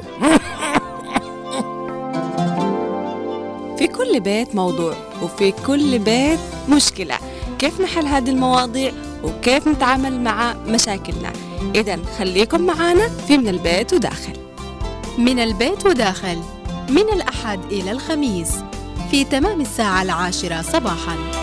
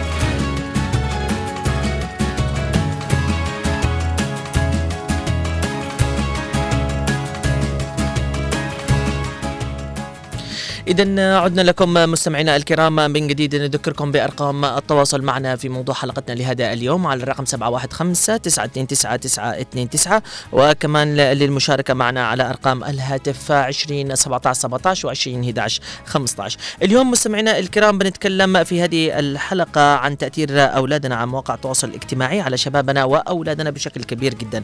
طبعا الموضوع الذي مخيف يا غيت في هذا الشيء إحنا ما بنتكلمش على مسألة الانحراف. ما بنتكلمش على مسألة الابتزاز الإلكتروني لأن دي مواضيع ناقشناها بشكل كبير جدا يعني وممكن في بعض الأسر منتبهة لهذا الشيء لأولاده. لكن ال ال ال الجريمة الأكبر آه، اللي يحصل في آه، من مواقع التواصل الاجتماعي هو تقليد الأعمى. لكل ما يشاهد عبر مواقع التواصل الاجتماعي سواء كان من الأطفال أو من الشباب أو من أي فئة من الفئات المدمنة على الإنترنت بشكل كبير جدا. لو بتلاحظ الآن بشكل كبير يعني الأطفال اللي آه، يعني تقريبا كل من عنده طفل صغير في داخل البيت بيعرف آه، الكلام اللي أنا أقوله. إنه آه، دائما يلاحظوا إنه يعطوا لأولادهم التليفون يتابعوا بشكل عام يعني اليوتيوب في بعض الأسر حتى يعجبنا فيهم إنه لا نحن نعطيهم اليوتيوب الخاص بالأطفال يعني نقفل اليوتيوب العام نعطيهم اليو- اليوتيوب الخاص بالأطفال فبتلاقيهم يتابعوا بعض الفيديوهات الخاصة للأطفال يعني وكذا في بعض الألعاب أحيانا تحصل في داخل الفيديو تتأثر فيها الأطفال بشكل كبير جدا حتى طريقة الكلام يعني لما بيتكلموا فيها يتأثروا فيها بشكل كبير آه جدا والطفل بطبيعة الحال آه يعني خام. أي حاجة ممكن تحصل أمامه ممكن إنه يقلده بشكل كبير. جدا. يعني تخيل إنه آه على الصعيد البسيط يعني إنه مثلا آه آه بتلاقي الأطفال يلعبوا في مجموعة ألعاب يعني خطيرة بيجيب دسميس مثلا أو بيركب شيء أو أي حاجة. فبتلاقي إنه الطفل حابب إنه يقلد هذا الشيء. وهو يقلب الفيديوهات طبعا هو أكيد محظور من المواقع السيئة يعني. ولكن في فيديوهات متاحة له. مثلا أحيانا الطفل وهو يقلب بالستوريات حق ال- ال- اليوتيوب بتلاقي إنه يجي لك على مقطع واحد يهندس كهرباء دسميس على الكهرباء. فبتلاقي إنه بياخذ الشيء بيقلده. أحيانا قصات شعر ممكن إنه تكون الطفل بيحب إنه يقلد هذا الشيء. بيشوف ملابس مثلا مقطعة لبعض ال- الأطفال أو بعض الناس تسوي الحركة بيحب إنه يقلد هذه الأشياء. حتى على مستوى الشكل العام يعني شفنا في الفترة الأخيرة نحن من فين كنا نعرف. خلينا نتكلم عن الموضوع ده بكل بساطة وشفافية ينتقد من ينتقد من الشباب ولكن هذه الطريقة الخاطئة. شفنا في الفترة الأخيرة للأسف الشديد العديد من الشباب المهتمين في مسألة سافروا برا البلاد ورجعوا. مسألة الوشم المؤقت الذي هم محللين ومحرمين فيه. بعض ال ال ال التركيبات هذه بالنسبة اللي نسميها نحن الوزق أو الفص اللي متركب باكبر آه مكان في الوجه. هي ممكن تكون حرية شخصية عند بعض الشباب اللي يشوفوها الآن. اللي, اللي ممكن. بالضبط بالأنف بال- بالشفائف مطروحة ممكن ممكن في الأذن أكثر من من مم. من وحدة. آه، ممكن في بعض الأجزاء المتفرقة من الجسم يعني. هذه من ضمن الأشياء اللي ممكن تقلد بشكل كبير من مواقع التواصل الاجتماعي ولها تأثير كبير. مسألة تلوين الشعر بعدة ألوان أيضا موجودة ضربات الحواجب أيضا التي موجودة عند ال- ال- الشباب يعني. دي كلها عباره عبارة عن أشياء طيب. يقلدوها. آه غسان زي ما نقدر نقول إن الأمر لا يقتصر فقط على الأطفال وإنما على الشباب. الشباب كذلك. وهو الجريمة الأكبر عند الشباب. نعم مواقع التواصل الاجتماعي تحرض على الشذوذ تحرض على آه العنف الأسري تحرض على آه تشجع البيدولوفيا. آه كثير من الظواهر التي لا نعير لها أي اهتمام ولكن إحنا نجدها حتى بيوتيوب كيدز. اليوتيوب المخصص للأطفال نعم. نلاقي فيها فيديوهات منحرفة جدا صحيح فيديوهات تدل على الشذوذ نعم. فيديوهات تشجع على آه الأشياء القبيحة. فاحنا طالما إحنا متصلين بالإنترنت طالما إحنا موجودين بمواقع التواصل الاجتماعي إحنا في خطر نعم. ولكن إحنا كيف ممكن نبتعد عن هذه المخاطر كيف إحنا ممكن نخلي أولادنا يكونوا حريصين كل الحرص على إنهم لا يتبعوا زي ما قال غسان إنه خلاص الآن أصبح البنات يشتوا airpods يشتوا bracelet يشتوا ام piercing حق الأذن حق. يعني كلهم. فال... والشباب يعني خلاص يشتي وشم هنا ويشتي آه، آه، اللبس الفلاني العمل الفلاني. بالنهاية نعرف انه كلها مظاهر. إحنا عرفنا أو بالأصح إنه ال- المواقع التواصل الاجتماعي توريك إنه المظهر أهم من أي شيء في العالم. نعم. تعرف ال- ال- الجريمة الكبيرة أنا قبل أيام وأنا أقلب يعني تليفوني أجيت على مقطع صغير آه طبعا وتليه مقاطع يعني أنا أنا دخلت على بعد كده على ال- الشخص الذي منزل ده المقطع دخلت على المقطع ده واكتشفت بعدين المقاطع اللي موجودة. تخيل ده كافة المقاطع الذي منزلها وكاتب عليها يعني هو في موقع أجن- أج- أجنبي يعني واحد حساب أجنبي في حساب عربي. كاتب آم آه تم اكتشاف الطفل آه بالسرعة قبل قبل الاغتصاب يعني كاتب كده الصورة. وطبعا أنت الستوري لما تجي تشوفه هو أب بيفتح باب ويشوف اثنين أطفال صغار داخل غرفة يعني شكلهم يلعبوا مع بعض وحاضرين بعض. أطفال ما يتجاوزش أعمارهم ال- السنة يعني تقريبا أو السنة السنة وشهرين يعني. بس طريقة نقل الفكرة للفيديو. خاطئة. آه، آه، طفل وطفل آه، طفلة وطفل مثلا حاضنين بعض كاتبين على الستوري من بدايته وهو صغير حبيب. هو من بدايته وهو كذا كذا. يعني. يعني ناقلين صورة خاطئة. آه، للأسف الشديد كمان يعني بتلاقي إنه كثير من يعني ال- ال- أولياء الأمور الطلعة الجديدة يعني. مش معطي للطفل أيضا حقه. يعني أنا والله في يوم من الأيام فكرت إن أنا أدخل محل عشان أشتري ملابس لأولادي أو بنتي. دخلت محل الكل يشكر فيه. ما لقيتش قطعة في داخل المحل تعطي إيحاء إنه ده اللبس اللي أنا باخده لطفلة صغيرة. أعلمه معنى الاحتشام أعلمه معنى الطفولة الحقيقية أعلمه معنى ال- الذوق يعني. لأن عبر الإنترنت مواقع التواصل الاجتماعي أقسم بالله يا غيث ما لقيت قطعة محتشمة. يعني ما أمان. لقيت قطعة محتشمة. كلها عبارة عن قطع فوق الرجل. فوق الفخذ آه للأسف الشديد قطع البطن تبان لطفلة صغيرة يعني براءة الطفلة أنا أقتلها بشكل كبير جدا لا تحجبها وتغطيها وتعميها نعم. نعم. ولا أنك تخليها تلبس لبس زي الكبار بالضبط. خليها تلبس لبس طفولي لا، طفل- كذا بالضبط بسيط بالضبط هدول لف- لبس الأطفال تمشيطة الشعر يعني حتى ممكن إنها تكون موجودة الآن يعني حتى الآن في مواقع وبعض الملابس أيضا آه لتباع للأطفال تباع حامورة شفايف للطفله آه. آه. الطفله نحن نحن كنا زمان الطفلة تجي تقول حاموره شفايف الكل يصيح ويقول عيب يعني أيوة. من من الأسر. حتى تمشيطة الشعر يعني اللي كانت موجودة اللي كل طفلة بنت تقريبا في سننا عدت في مرحلة الطفولة كانت ال- الشوش والشرائط كلها تختار الام الآن تشوف تسريحات شعر بالأطفال غريبة عجيبة آه، موجودة. آه، ده بالنسبة على يعني لمستوى الأطفال يعني وزائد الفيديوهات اللي يشوفوها. كمان الفيديوهات اللي ممكن إنه يلاقوها الأطفال مواقع التواصل الاجتماعي. يعني تخيل أنا آه، ابني قبل أيام آه، يكلمنا على مسألة آه، باتمان. أنا أشا أصبح باتمان. طب okay هي شخصية كرتونية لطيفة حبوبة ممكن الأطفال يتابعوها بشكل كبير جدا. لكن فجأة يعني يجي يسألنا سؤال يقول لي بابا أنا ليش يداتي ما يخرجش مني خيوط؟ تخيل يشتي خيوط تطلع الجدران ابني. قلت له لا حبيبي تخلي بقلبك أي شيء. ما فيش أي حاجة لا خيوط بيداتك ولا أي شيء. فتلاقي دي الشيء متأثرين به بشكل كبير جدا. بعض أيضا حتى الشباب والمصطلحات أيضا لما يجي يتكلموا معك ويتناقشوا يعني أنا مرة من المرات لناس واعية أجي أتناقش معهم على مسألة الوشم الذي موجود يعني في الجسم. لا هذا مش وشم. هذا مش حرام ده حلال. آه، ده حلال. كيف حلال؟ يعني كيف حلال؟ يعني تكلمنا يعني. لا لأنه ده الطبقة الأولى من الجلد. يعني يفسروا لك عادي يفسروا الطبقة الأولى من الجلد والطبقة الثانية من الجلد. أيوه هذا هذا مش من الدم وهذا من الدم. يعني تخيل إنه دي المسألة أنتشرت بشكل كبير جدا. والآن في أماكن طبعا في الأوطان العربية الآن في الوطن العربي آه، منتشر بهذا الموضوع بشكل كبير جدا ومساله الوشم بالنسبة للبنات والأولاد وقلد عندنا بشكل كبير جدا في داخل البلاد يعني. هذا ناتج عن إيش؟ ناتج على إنه الوطن العربي شجع على هذا الموضوع. آه، المواقع ال- ال- أيضا الموجودة بينت للناس في إنه في وطن عربي تقبل هذه الفكرة في بنات عاملين وشم واولاد عاملين وشم. ال- ال- مسألة ال- الوزق هذه اللي موجودة في الجسم كامل مسألة اللبس مسألة يعني الحركة. تخيل إنه في بعض شباب وبنات سيبك من على هذا على أن أكلمك عليه على مستوى اللبس ممكن أو الشكل. تخيل إنهم مقلدين للكلام وأسلوب الحركات والطريق ويعني وطرق الشكل العام لشخصيات. للأسف الشديد صعب إنك أنت. copy paste كلهم يعني يأخذوا نفس النمط ونفس المبدأ عن الحرية وعن التغيير وعن كيف تصنع آه، فارق في حياتك تلاقيهم إنهم آخذين كلهم نفس الطبعة نفس الروتين نفس ال- الفعل. ال- ال- الخطر كذلك إحنا نقدر نشوف إنه بتفكير الشباب. الآن ال- ال- مواقع التواصل الاجتماعي سواء كان يوتيوب فيسبوك إنستغرام آه، ثريدز ايا يكن تسوي like لفيديو بتلاقي ألف فيديو مشابه له. بالضبط. آه تسوي تعليق على فيديو حتى وإن كان انتقاد بتلاقي 20 فيديو مشابه له.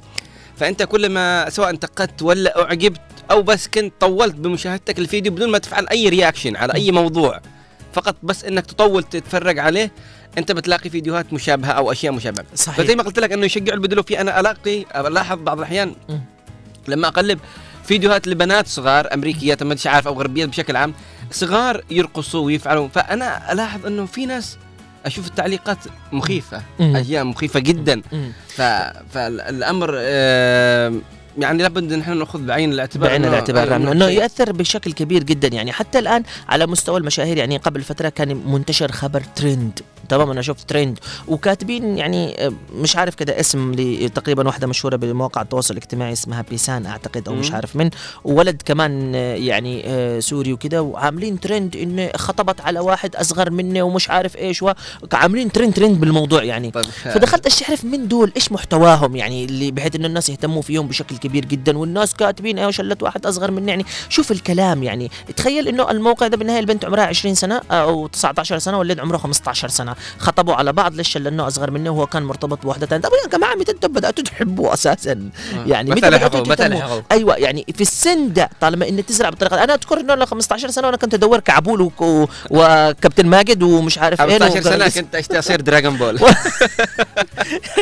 تخيل تخيل إنه هكذا. الآن يجي يتكلم لك أنا أشتي أكون زي مش عارف مين أني أشتي أكون مشهورة زي مش عارف مين. لا والأب والأم هنا يعني الطلعة الجديدة من الأب من الابهات والأمهات تحس إنهم إنه عشان سبيل ال cute والتطور هذا ابني لازم يكون بالطريقة دي. يا جماعة والله إنه اللي تعملوه دي عبارة عن جريمة. أنتم ما تعرفوش عنها وتنشأ من طفولة من من صغر الطفل هذا. آه اذا للحديث أكثر حول هذا الموضوع. نعرف مدى خطورته آه أكثر وتأثيره النفسي والاجتماعي. دعونا نستقبل ضيفتنا في هذه الحلقة الأستاذة أشجان الفضلي. سعد الله صباحك بكل خير ويا أهلا وسهلا فيك. ونحن نحب نختارك في مثل هذه المواضيع لأن أنت دقيقة في مثل هذه المواضيع وأيضا حريصة على متابعتها. أهلا وسهلا بك صباح الخير عليك. أهلا وسهلا صباح الخير لك وللمستمعين الكرام. وإن شاء الله يوم يوم جميل مليء بالنشاط إن شاء الله والطاقة الإيجابية. بإذن الله. طبعا طبعا كنا بدينا نتحدث عن خطر مواقع التواصل الاجتماعي نفسيا واجتماعيا وإنه كيف تحدث فرق في حياة الشباب لدرجة إنهم أصبحوا يفكروا آه، بتفكير بعيد عن آه، الأشياء اللي إحنا متعودين عليها بعيد عن ال- الأخلاقيات يعني قد يحاولوا إنهم ينحرفوا بشكل أكبر فما نقدر نسيطر عليهم آه طبعا عزيزي الكريم تعرف في فوائد هي طبيعية لوسائل التواصل الاجتماعي. ولكن زي ما أنت ذكرت أكيد في كثير من المضار آه هذه المضار أساسا بتجي إن إحنا بنشوف العالم ال- حوالينا. الآن العالم كله اصبح مثل قريه صغيرة. فأنا اظل هنا كشاب أقارن بين مجتمعي وبين المجتمعات الأخرى. أقارن بين ال ال ال الثقافة أقارن بين باللبس أقارن بنمط الحياة. فأحب إن أنا أقلد دون وعي مني إنه هذا مثلا الأمر لا يناسب ال- المعتقدات هنا في بلادي لا يناسب القيم والعادات اللي اللي موجودة هنا. فأنا ابدا أشعر أشعر كشاب بش- بشيء من الصراع مثلا النفسي إنه الناس هناك عايشة الناس آه، تلبس كذا الناس بت بت بتتعلم الناس كذا كذا فأنا ابدا أعيش هذا الصراع. الشيء الثاني كمان وسائل التواصل الاجتماعي من السلبيات إنه أحيانا أيضا تحسسك إنه العالم ليس بخير. وأنت هنا تبدأ تشعر بال بال بال بالقلق وعدم الأمان على مستقبلك. فمن كثر الأخبار أيضا اللي توصل آه، سواء مثلا ال- القتل أو الأمور هذه فهي أساسا بتسبب لك من الجانب النفسي الضعف وعدم الشعور بالأمان. أضف إلى ذلك إنه وسائل التواصل الاجتماعي ساهمت وساعدت في يعني نشر غير إنه قيم وكذا لكن أفكار أيضا آه، أفكار ربما تكون مثلا بعيدة عن الدين يعني ولكن ممكن تكون باسم الدين. أفكار مثلا سياسية تساهم في التمرد برضو يعني آه، آه، وأشياء أخرى مثلا لنشر آه، اللي هي العنصرية مثلا بين في أفراد المجتمع. فكثير من الأفكار اللي, اللي مؤثرة وهزت الترابط الاجتماعي وأدت إلى كثير من المشاكل. أضف إلى ذلك ترويج اللي مثلا أنت عارف إن في شباب بيتابعوا مع بعض وكذا ممكن يوصلوا لمرحلة اللي الانتحار مثلا. فهم لك إنه ففي في أفكار غريبة آه آه يقولوا يعني دست في عقول الشباب آه في هذه ال- ال- الفترة من الزمن بسبب وسائل التواصل الاجتماعي. نعم. آه، طبعا آم، آه، أستاذة أشجان نحن آه، شددنا على هذه الأفكار التي ممكن إنها آه، تغرس بشكل كبير جدا آه، في نفس ال- الشاب أو الطفل الصغير أو من هو من متابع لمواقع التواصل الاجتماعي يعني لدرجة إنه آه، يعني بعض الأفكار قلنا ممكن إنها تنعكس شكلا أو اخلاقيا على ال- الشباب بعيدا عن الحرب والدمار وعن ال- ال- الابتزاز الذي ممكن يحصل الكتروني لكن هي مسألة المتابعة لبعض الأشياء الطبيعية لدرجة إنه حتى وجدت مبررات لهذه الأشياء. وزي ما قال غيث قال مجرد إنك أنت تتابع فيديو واحد بس تطول إلى نهاية الفيديو. لذا الشيء بتلاقي إنه جميع الفيديوهات التالية ما بعد بتلاقيها نفس الشيء. يعني الآن حتى على مستوى طريقة الكلام التقليد للفنانين التقليد آه، للمشاهير الموجودين في المجتمع آه، بعض الأزياء التي ممكن إنها تكون للأسف الشديد مخلة آه، للثقافة الإسلامية بعض أيضا ال- الألفاظ التي ممكن أن تكون مستخدمة الشكل العام بالنسبة للناس. يعني نحن ما كنا نعرف حاجة اسمها وشم ولا كنا نعرف حاجات هذه الوزق اللي الآن منتشرة عند البنات بشكل كبير جدا. الآن منتشرة بشكل كبير جدا يعني في وطن عربي وفي أيضا أو في عندنا يعني بشكل آه، آه، كبير وسلبي. هذه الأشياء يعني فكريا آه، مدى تأثيرها فيما بعد على على الشاب وأيضا الطفل الصغير من ناحية اجتماعية ونفسية؟ آه هو طبعا أنت الآن أول مرة من ناحية انتمائك آه، في في أرضك هذه. أنت الآن هذا الشاب بكرة بيصير ولي أمر يعني رب أسرة. فهو يعني بيبدأ يغير في نمط التربية بيبدأ يغير في فكر اجتماعي. فهو بيغير مجتمع بعد كم جيل. فالأمور هذه اللي بتبث الآن لعقول الشباب هي مش مش بس يعني آه، وسائل تواصل اجتماعي عادية ولكن هي أفكار لازم تغرس آه، يعني علشان يصير تفكك اجتماعي بطريقة أو بأخرى. على العموم الشاب هذا الذي يعني الآن هو قلت لك هو عايش في حالة من الصراع إنه في ال ال الأشياء اللي هو بيشوفها وبين الواقع اللي هو يعيشه ففي نوع من الصراع وفي كمان رفض من قبل ال ال الأسرة. آه في كمان رفض من قبل المجتمع. فهو بيعيش إنه يشعر بالغربة بالاغتراب إنه أنا أنا ليش جالس بهذا البلد؟ آه ما فيش هنا حرية. بالضبط، هنا ما فيش صحيح. يعني آه أيوه أنا ما أقدرش يعني آه، أمارس هواياتي بالطريقة اللي تناسبني وكذا.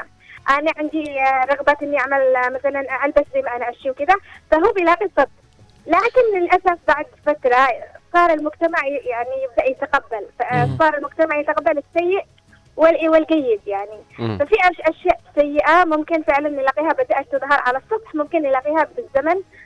أصبحت يعني منتشرة. بمعنى إيش؟ إنه آه نحن مثلا الجيل القديم نفس في أشياء إحنا بنرفضها. لكن لما يجي الشباب هذا يعني يروج لها أو يعمل بها. الجيل اللي بعده اللي هم أطفال صغار بيبدأوا ينشئوا على نفس هذا النمط. نعم. فبيصير هذا شيء مقبول. ما بي- ما بيلاقيش هذا الرفض. فبدأت الحل كثير من من الأخلاقيات والقيم وال يعني وال ال- نحن نسميه مثلا المظهر العام المنطقي اللي يعني الفطري للإنسان هذا. صحيح. ب- أيوه فيبدأ يقل- يقلدوا. لا لا مو مشكلة الشاب إيش إنه منتفع. وإنه جالس يقلد بدون ما يفهم هل هذا الشخص اللي أنت تحبه وتقلده هل هو مثلا مسلم أو غير مسلم؟ هل هو أساسا على ديانه أو غير ديانة؟ آه هل الكلام هذا اللي يقوله مثلا يعني مرتبط بثقافة دينية معينة أو أو هكذا فقط؟ يعني أنت عارف الآن يعني ما عملت اي إيش أقول لك إنه في كثير من الأفكار الالحاديه بدأت مثلا تنتشر بشكل وا- واسع. صحيح. يعني أنت مش بس موضوع ملابس وكذا في أفكار غريبة في وسط الشباب. زي ما قلنا دكتور أشجان إنه آه، الأمر آه، أوكي إحنا شباب آه، ومن حقنا إن إحنا نجدد التفكير الجديد يعني لأنه في أشياء قديمة يعني لا تصلح لهذا الزمان لهذا العصر لهذا الشباب من أسلوب تربية أو نمط أو حديث أو ايا يكن.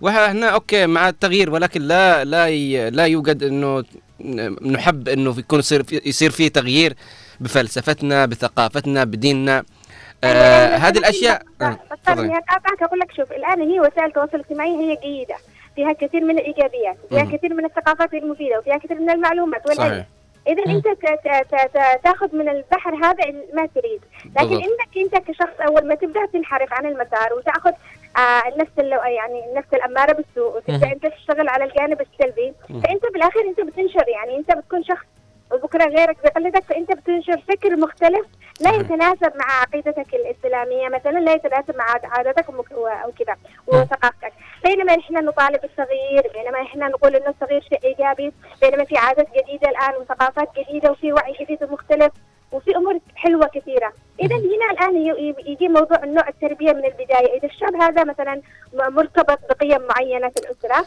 لما نعم. يكبر ما تغريهوش هذه ال- ال- المنشورات اللي, اللي يشوفها ولا تغريه هذه الأمور ال- اللي هو حابب إنه يقلدها. لكن إذا تربى في بيئه نوعا ما اهملت هذا الجانب القيمي فانه الشاب هذا ي- ينهل أي شيء من اللي يلاقيه قدامه في المجتمع ويبدأ إنه يحرر نفسه باي بأي كانت من الطريقة فهو يعتبر إن هذه حرية. نقدر نقول دكتورة آه، أشجان أنه إذا كانت هناك ضوابط لكل الأشخاص اللي يد- يدخلوا مواقع التواصل الاجتماعي هناك ضوابط عارفين أنه ذا ممنوع ذا مسموح لك ف okay. قادرين أن نمشي على هذا المنهج لأنه في بعضهم خلاص يدخلوا مش عارفين. لحد أنا أعرف في شباب إلى الآن مش عارفين إيش دينهم مش عارفين إيش لهم وإيش عليهم مش عارفين نعم. إنه هذا يصلح وهذا ما يصلح. نعم. حتى حتى لدرجة آه، دكتور طبعا إنهم دخلوا ب ب بأفكار آه، يعني آه، مخيفة ب ب من ناحية التفكير.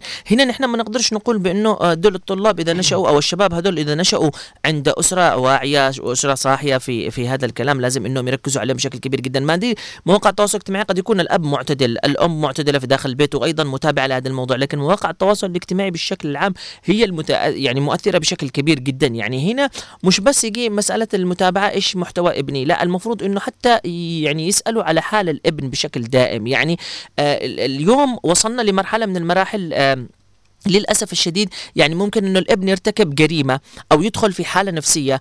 والأسرة مؤكلاه ومشرباه وموفرة له النوم و يعني السؤال متى أجيت متى رحت. لكن العامل النفسي عند الشاب هذا مش بشكل كبير جدا. ممكن إنهم متابعين له. يعني مش عارفين إنه أنا شايف ابني إنه داخل متضايق شايف ابني إنه زعلان دخل الغرفة نام 24 ساعة نايم.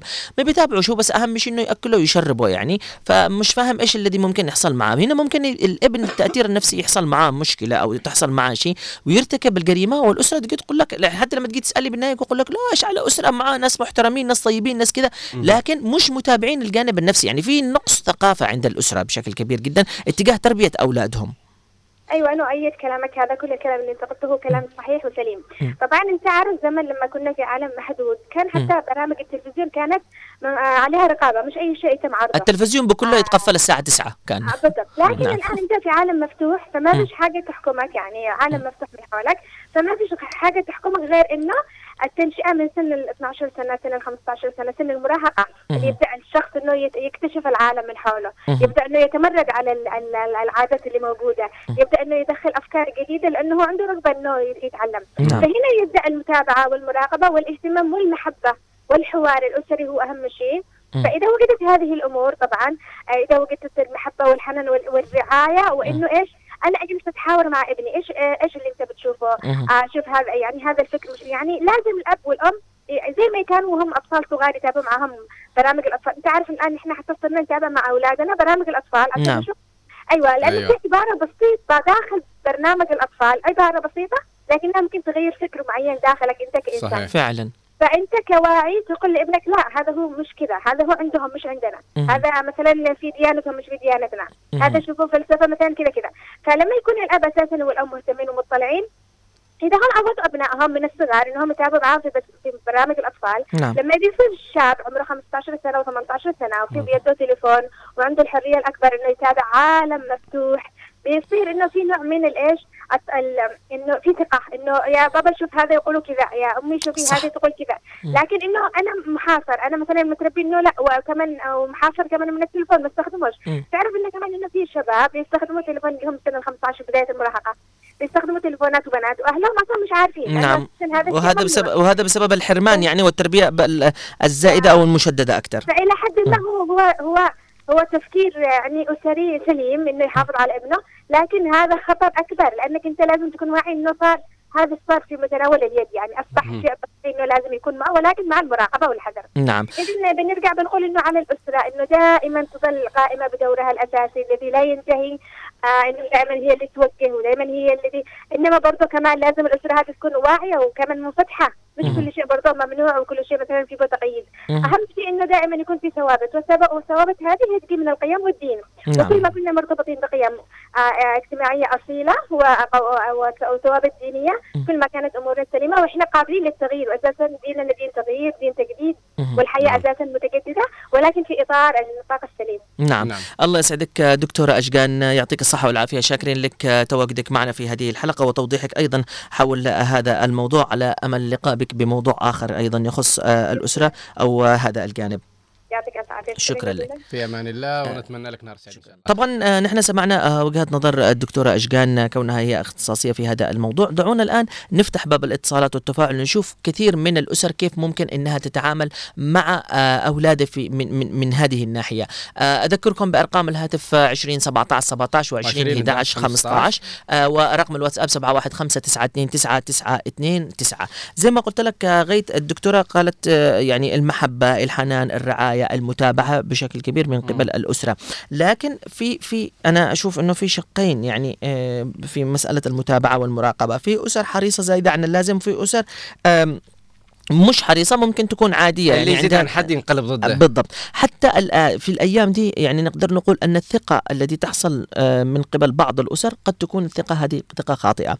أنا آه، شدتنا بكلمة واحدة أنه دي الثقافات كلها اللي ممكن أنه ينظروا للشباب تمام يعني من من هذه الناحية تلاحظ إن وجهة النظر الذي آه هي موجودة أو في بالها تقول لك إنه آه خلاص آه أني أشوف إنه آه إنه المجتمع ده غريب عني المجتمع ده أنا مش قادر أعيش آه فيه خلاص أنا مضطر إن أنا إن أنا أغادر إلى مجتمع ممكن إنه يقبلنا. أيوه فهناك؟ يسموها الهجرة انه أصبح ترند زمان كانت البنات يحبوا كلهم البنفسجي والآن أصبح البنات كلهم يحبوا آه، يتصوروا مع خيول ولا البنات يحبوا فتلاحظ إنه مش حبا وإنما تقليد أعمى وزي الترند. الآن أصبح فكرة الشباب كلهم يشتوا يسافروا. من. حتى اللي هم داخل أمريكا يشتوا يسافروا. فالموضوع إنه مش مقتصر على إنك تحب ذا الشيء لا. وإنما على اللعب بكمياء دماغك لعبوا في كمياء دماغك وكثر ما تسمع الهجرة والسفر الهجره والسفر خلاص أصبحت قلت okay أنا اشتهي هجرة وسفر نعم. حتى حتى مع الترند نعم حتى الغ- الغرض للهجرة والسفر ما عادش أصبح فقط ل يعني مثلا لعلم أو أيوة. مثلا لعمل أو لشيء لا لتغيير مبادئ هو موجودة في داخله حابب إنه يطبقها يعني أنا شايف إنه مجتمعي ده زايد عن زايد عن اللازم فأنا لا بختار حاجة ثانية في حياتي فبروح لمجتمع يقدر هذا الشيء آه. أنا بروح بعمل هذا الشيء بعمل تسريحة شعر معينة بعمل أيوة. في بعضهم يسافر بس عشان بالضبط يعني يفعلوا حتى المعتقدات. المتغ... تخيل. بالشطة. وأروح له غربه وبابين غابات وأتبهدل البهدله دي كلها عشان. أروح امشط ولا اعمل تاتو والله يعني تخيل إنه وصل الفكر لدي الطريقة يعني. أنا أعرف. كمان كثير من الناس باعوا أشياء يعني وسامان وفرضوا على أسرهم إنهم يسافروا في سبيل يعني على على سبيل الدراسة إلى بلدان برا. لكن للأسف الشديد لما جيت تشوفهم تكتشف إنهم لا هم لا حق دراسة ولا لهم دخل في الدراسة فقط إنهم عايشين المجتمع والأغرب من ده كله إنه بدأوا يدخلوا بمعتقدات غريبة. يعني المعتقدات الغريبة دي الكونية بدأوا لنا يدخلوا لنا الأرض سطحية مسطحة لا كروية ولقوا دلائل ومش عارف إيش جايبين جايبين أيوة. لنا علم الكون ال الإنسان خلق من حجر يعني آه، حاجات داروين- يعني داروين. أيوه يعني بالضبط بالضبط حاجات. ما ما كنا نعرف عنها من زمان ابدا يعني نحن كنا نصلي في داخل المسجد ما نعرفش من الصوفي من السني من أيوة، الشيعي من. مش عارف إيش نصلي في داخل المسجد الغرض وهدفنا في الحياة الذهاب إلى المسجد للصلاة فقط لا غير يعني لكن الآن لا الآن حتى كل شيء يعني حتى لدرجة إنه في إن- النسويات خطر على النساء. إيش هذا يعني؟ في آه، تفرجت آه، مقال إنه أو نعم. سمعت قرأت مقال إنه النسويات خطر على النساء، النسويات الآن يقول لك آه، شفت فيديو مثلا واحدة آه، باست رجل زوجها يعني هو كان يمنعها يقول لا لا لو سمحتي. فإيش تعليقات البنات؟ هذا معنى العبودية حرفيا. هذا معنى إنك تكوني عبده لزوجك. هذا معنى حتى شباب كذا. هو انك إنك تتصرفي تصرف زي كذا عادي لكن إنك تجيبي بالونات وتعملي يعني أنت تعرف والله أحيانا اتصال هاتفي بكمل لك الموضوع. تذكرنا خلينا نستقبل اتصال هاتفي. مرحبا من من؟ ألو السلام عليكم. أهلا. آه أنيس عبد القادر. أنيس أهلا وسهلا أستاذة. آه أقول لك آه أنا الأيام دي مش شايفة. مش شايفة الشباب فوق الشباب والبنات. عجبتني. يعني تقليد عما العيال يقلدون دون السراويل ال- البنطلونات المقطعة. الجينز. يكون جديد ويقوم يقطعوه. إيش ده؟ أتفرج عليه كانه شحات استغفر الله العظيم جديد البنطلون. والبنات يعملوا دي الخرزات اللي بالنخرة واللي بالأنف واللي بالشفة اليسرى الس- السفلى. ما يمدى جنان والله استوى بالنسبة لنا نحن ما عاد ما عاد دريناش دونا شباب ولا دونا شباب؟ عجايز ولا دونا؟ آه، ما. ما فيش عاد. اسم شباب اسم شابة قدامي ما اشوفش نعم. كنا أول من صدق يعني لبسنا على محتشم وكذا لا نعرف تقليد ولا نعرف. دحين خلاص تقليد عما أهوج. لا إله إلا الله. طيب. فين الأمهات والآباء؟ ما يشوفوش أولادهم هم كذا يتبهدلوا. فين الأخوان اللي أكبر منهم؟ الأخوات اللي أكبر منهم. مش شايفين إخوانهم الصغار الصبار الشباب دول اللي ممكن يتوجهوا الآن هم الآن في فترة مراهقة يعتبروا. والله مش عارف أنا لا خوفي خوفي إنه الأب والأم كمان والأخوان دول مراهقين زيهم يعني. لا, في أكبر في في أكبر في قد جزع على دي المراهقة وخلاص وبدأ يفهم يعني. ترك الحبل على الغارب. أيوه على الأقل أنت لما تشوف أخوك الحقه. أنت تعرفي خليني أقول لك انيسه اذا كانت الأم بحد ذاتها تعمل هذه التصرفات. والله هي دي أولا. الجنانه شفتي كيف؟ يعني هذا هنا الجنان باصله الصراحة. نعم هذا هذا الشيء السيء. انه لازم يكون في دور توعية في هذا الموضوع. اي فعلا نعم والله. نعم. شكرا لك أشكرك على تواصلك معنا. يعطيك الصحة والعافية. شكرا على البرنامج الحلو ده. والله خلتنا إحنا نقوم من الساعة 6 ونص عشان البرنامج الله يسعدك. الله يحفظك. يسعدك يا رب. هذا شرف لنا شكرا لك. شكرا لك. يا غيث إن شاء الله ربنا يخليكم ويسعدكم الله يسعدك. سلموا لي على أماني. تمام. يا إن شاء الله بإذن الله. يوصل. يسعدك ربي. شكرا لك على. إن شاء الله. نوصل لسلامك. نعم. تعرف آه غيت على آه الموضوع هذا اللي تكلمت فيه بأنه مسألة كمان الثياب المقطعة وده في جانب. أنا آه يعني خلينا أقول لك على حاجة حصلت كذا نقولها يعني بعبارة ما, ما كناش نعرف عنها نهائيا نهائيا يعني. آه فترة ما قبل ال- الزواج يعني اللي هي فيديوهات أنا مثلا تشوفها لمسألة الستوريات التي تنزل وكذا آه آه في يوم من الأيام يعني تشوف بعض ال- ال- البنات أو الأولاد الحديثين الزواج يعني حتى أولاد ممكن إنهم تلاقيهم okay. مثلا مصورة story آه مثلا آه بعد الزواج أو الليلة الأولى من ثاني يوم من الزواج أو الشهر العسل يعني ممكن إنه يوم تيجي تشوف الاستوريات محضرة مثلا آه آه سهرة اليوم بينه وبين زوجي. طبعا آه ما لناش دخل إحنا انت ملبسوها نفس الشرابات نفس ال- الترينك نفس هذا ما لناش دعوة يعني. لكن إنك تنزلي مثلا قلاصات يعني فيها عصير تفاح. أفتهم لك. بقارورة زجاج نفس قارورة الخمر. يعني بالطريقة دي دي شيء سيء. حتى لو أنت في نيتك انه لا مش خمرة بس أنت حاطاه. يعني بمجرد انه ده يعني تخيل إنهم يبحثوا يبحثوا على وتبتاع دي القوارير. والله العظيم تبتاع في يا محلات رجال الآن والله كذا. لو الزوج أطلق لما يقطع نفسي. والله تخيل تخيل تخيل إنه في في محلات آه. يعني تبيع تبيع دي الحاجات. حتى لدرجة إنه شوف هي معاها عصير تفاح لكن لا عاملين مكعبات تلج كمان. يعني دي واحدة. اثنين نحن من فين كنا نعرف حاجة اسمها آه حمام العروسة. يعني للأسف الشديد يعني الآن أغلب الفيديوهات إنه الآن موجوده نعم فيديوهات الآن موجودة للأسف الشديد على مواقع التواصل الاجتماعي. كاتبين حمام العروسة ومصورين شباشب حمام يعني عزك الله ومنشفه ومش عارف إيش وكاتبين على بدلة العروسة. حتى لو كانت مش مبينة العروسة لكن ليش الحركات والتصرفات دي إنكم أنتم عاملين حمام العروسة؟ طيب إذا ابتليتم فاستتروا يا جماعة الخير. إيه. يعني مش بالطريقة هذه. دي كله عباره دي دي مش ثقافه نحن صنعناها. نحن كنا نعرف من زمان الزمن عندنا زقره وغسل وزفاف. وحنا. للعروس. يخرج بالقرم الداخلي محتشم يتحني بالحافة يدوروا بالقص الدست حق الحنة مليانه المكان وزقرة وغسل ولا حد يعرف عن الموضوع هذا أي شيء. تروح العروسة بعروسها داخله البيت والناس تزفها وتعيش حياتها طبيعي. من فين أجت إن إحنا ثقافة إنه حمام وشبشب ومش عارف إيش هذه المشكلة إن إحنا نخليهم يسووا أشياء. دخيلة علينا. بالضبط. وده الشيء لا. يعني بمجرد لو واحدة بس عملته خلاص يعني تلاقي أمة لا إله إلا الله غسل كلهم. الأمر كيف الأمر كيف يبدأ يعني الأمر كيف يبدأ. نعم. هذا واحد بيسمح مثلا من أهله لما يزوجوا يفعلوا مثلا okay بندخل بالقاعة برفع التورته وهذا بيروح okay بال- بالعرس بنفعل شيء معين. فكل واحد يسوي شيء معين والناس كلها تسمع وتشوف البنات يا يا فرحتهم. نعم. يسووا كل ذي الحاجات. نعم. إذا كانت أول إذا كان أول الزواج مسألة الزواج يعني كانت أول آه، هي عبارة عن آه، كمال الدين وتكوين الأسرة الذي بتعيش معك حياتك كلها. الآن أصبح الزواج عبارة عن فستان زفاف ومصورة ومزوجين مع بعض نخرج. ونتمشي ومش عارف إيش ولابسين شباشب زي بعض وقراب زي بعض. وبس يعني كده أصبح الزواج مقتصر على ذا لو ذي الشيء الأشياء يعني تركوها وتخلوا عنها وخبوا الفلوس بتنفعهم بعد الزواج بشكل كبير جدا. خلي انت انت أنا أكلمك بحاجة أنت تقول لي خبي الفلوس. أنا أنا أقول لك أنا في في, في أنا أقول لك الآن في أشياء يعني يسووها نعم. يسويها وي- ويعملوها بالأعراس فما لها أي قيمة ما لها أي داعي. نعم. وكلها عبارة عن تقليد أعمى أيوة. يعني. والتقليد أعمى يعني بدل ما يقلد أعمى خبوا الفلوس لبعض يا أخي. ممكن يشيل له حاجة مليحه في آه تعليق وصلنا من آه أبو لين يقول آه في تعليق آه. تأثير مواقع التواصل الاجتماعي على الشباب. أصبحت استخدام مواقع التواصل الاجتماعي اليوم أكثر ما يفعله أغلب الشباب من يومهم في آه جزء لا يتجزا من حياتهم. الأمر الذي كان له تأثير واضح على السلوكيات والذي قد يكون تأثيره إيجابي وقد يكون سلبي أيضا. آه لها تأثير إيجابي نوعا ما مثل إيجابية وسي- وسيلة التواصل بين أفراد الأسرة والمسافرين أو المغتربين ولكن التأثير السلبي كان له دور أكبر آه في هذا الموضوع. شكرا لك آه آه على هذه المشاركة. كمان في معنا تقريبا مشاركة من من أم آه، محمد اليافعي تقول صباح الخير الموضوع حلو للأسف صار التقليد آه، الناس للسلبيات الناس كمان. تقلد آه، إلا السلبيات وفي هذا حريم تعمل بناتهم الرقص وعدم بعمر الست أو سبع سنوات وتفتخر بهذا و... وكأنها انجزت شيء مهم يا أسفة.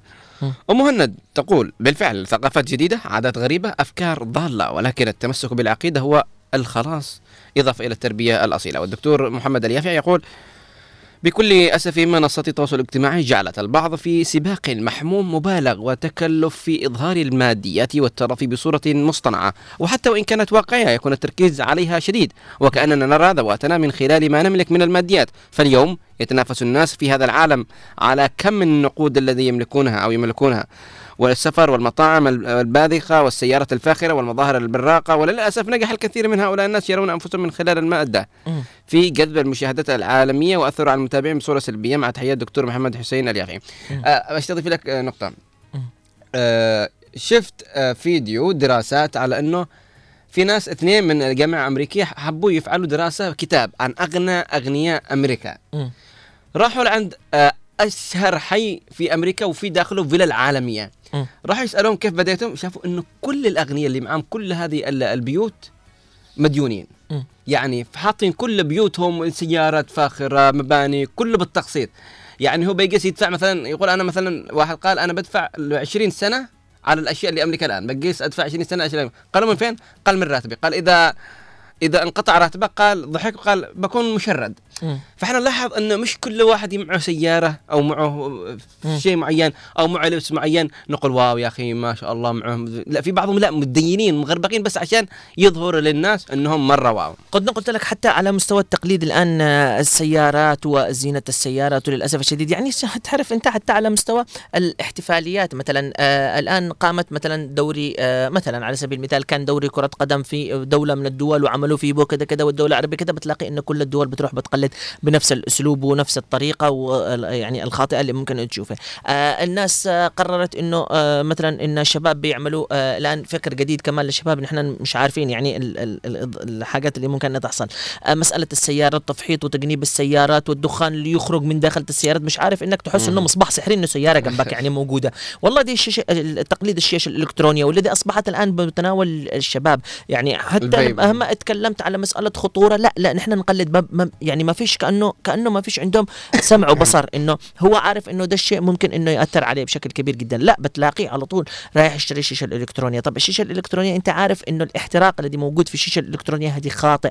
طيب الأب والأم مع العلم إن ريحة الشاشه الإلكترونية معروفة ممكن انها. تنسق. نعم.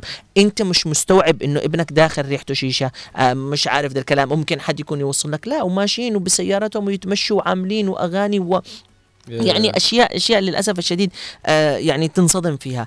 كل ما تمر فترة من الفترات والسنوات تجي تشوف الجيل اللي يجي جيل تقول يعني آه، أنا يعني أنا وأسفة. أنا حاليا الحين ما أفكرش عاد بأكل وشرب اولادي إنهم لهم، لو. أو لا لا لا فعلا أنا بقول لك ما أفكرش عاد بأكلهم وشربهم لو مات لو مات أنا ما أفكرش بأكلهم وشربهم أفكر دول كيف بيعيشوا في ظل مجتمع زي هكذا يعني أوكي وإن كانت حتى أمهم ماسكة لهم أو ان كان قلت لك اللي موجود أمام أمامك قدامك الآن عبر الشاشات التلفزيون سواء كان بكرتون الأطفال أو عبر التليفون اللي موجود أمامك يعني بمتابعته أيضا للتليفون بشكل كبير جدا آه ي- يخليك كذا وإن حتى كان التليفون مش موجود أو أنت مانع عن التلفزيون ومانع عن التلفزيون مجرد إنه يخرج الشارع بيشوف ده الشيء أمامه. يعني أنت المفروض إنك تكون آه يعني آه معتدل. المفروض إنك أنت تخلي بالك. يعني الآن أصبح الهم في تربية الأطفال أهم أكبر بكثير. يعني ما عادش مسألة تعليم. حتى لدرجة إنه الأولاد وصلوا لمرحلة من المراحل إيش نحن عاد نتعلم. إيش نشتري بالتعليم؟ التعليم ما بيقدمش نحن أي حاجة. أنا بسافر. يعني 80% من فكرة الشباب كذب اللي بيجي بيقول لك 80% من فكر الشباب الوضع الاقتصادي في داخل البلاد لا أنا أشوف إنه ما لاقوش فرصة عمل لا, لا. يا حبيبي ال- الآن النشأة من البداية عند الشباب ما, ما حاولش ما فيش باب المحاولة. ما حاولش من ناحية التعليم ما حاولش من كل شيء. لو نيجي نبحث بأنفسنا بنلاقي أنفسنا نحن نفسنا داخل البلاد من الشباب القدامى. بنشوف إنه نحن موجودين في داخل البلاد للأسف الشديد. درسنا وتعلمنا ودرسنا أكثر من دراسة يعني خارج عن تخصصنا. وتعبنا وبذلنا جهد وأثبتنا وجودنا يعني من العدم. بأشياء خارج عن إطار دراستنا وخارج عن إطار تعليمنا واطار عن واقعنا بشكل كبير جدا. واشتغلنا بأشغال غير عن هذا. واشتغلنا ودرسنا في نفس الوقت لكن حاولنا إلى أن وصلنا. هل حاولوا جيلنا الجديد هل دون حاولوا إنهم يعملوا؟ لا. حتى على مستوى التعليم والدراسة يعني افتهم لك تخيل روضة روضة. بنتك طالبة. أنا أنا آه، يعني للأسف الشديد أوجه عتبي على الروضة الر- الر- يعني الرياضة الخاصة الآن بالأطفال الصغار. عتبي كبير عليهم إنه؟ لما يجي في لبس معين يعني للروضة يطلبوها يعني ما يحترموا مسألة اللبس بالنسبة للطفل. يعني أنا أنا كأب بنتي بتدخل روضة أو ابني بيدخل روضة. أنا واجهت بنتي لما دخلت روضة إيش اللي أنتم حابينه؟ لا روح للمحل الفلاني اللي هو موجود. رحت للمحل الفلاني قال لي معك حاجتين إما مريله أو بنطلون. يعني أنت تختار له فستان يعني على شكل مريله أو بنطلون أنت تختار لبنتك اللبس ده. أنا من باب هذا اخترت لبنتي مريله وقلت الاريح لي بالنسبة كبنطلون لأنها هي بنت. وأخذت لها بنطلون تحت المريال انها آخذها حفاظا على إنها يعني ما بتلعب مع الأطفال أو إلى آخره. تفاجأت لما رحت لما دخلت الروضة أطفال صغار يعني عاملين لهم البنطلون للفخذ. للفخذ الصغير يعني. آه الظهر حق هذا مفتوح. طب انت كمدرسة معلمة الأطفال كقدوة مش معناته إنه الأب يشتي بنته أو ابنه ده كيوت يكون داخل المدرسة عندكم؟ مش محافظين على القيم الأطفال داخل الشارع.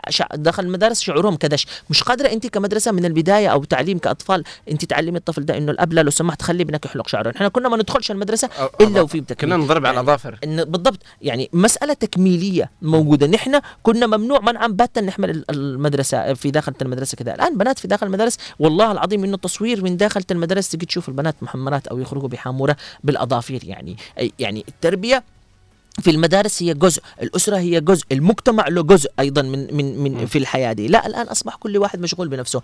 المدرسة تهدي واجب ال ال ال ال الواجب أداء فقط واجب في فقط. أداء واجب وجمع فلوس وأداء واجب فقط في إنه أتوصل المقرر الدراسي لهم. الأسرة أصبحت لا هي في أن بنفسها وممكن تكون مركزة بنفسها لكن مش التركيز الصحيح. والمجتمع اللي حولها يقول لك إحنا لو دخلنا بحال الناس والله. دون. أيوه تحصيل دخلنا بالناس سمع- دون. سمع- سمع. بيحاسبون إحنا على كل شيء يعني حصل. وهذه هي الجريمة. الكبيرة. نعم. إذن- شكرا. آه طبعا شكرا لك يا كيان على رسالتك. صباح الخير عليك. وصباح الايجابيه إن شاء الله. شكرا. تقول في إعطاء الجوالات لدى الأطفال منتشرة بكثرة للأسف. نعم. فعلا. إذا من وجهة- شكرا لك على كلامك. نعم. إذا من وجهة نظرك غايت ب- ب- بهذا ال- ال- الموضوع الذي فتحناه إيش هو الحل اللي ممكن أن يكون يعني؟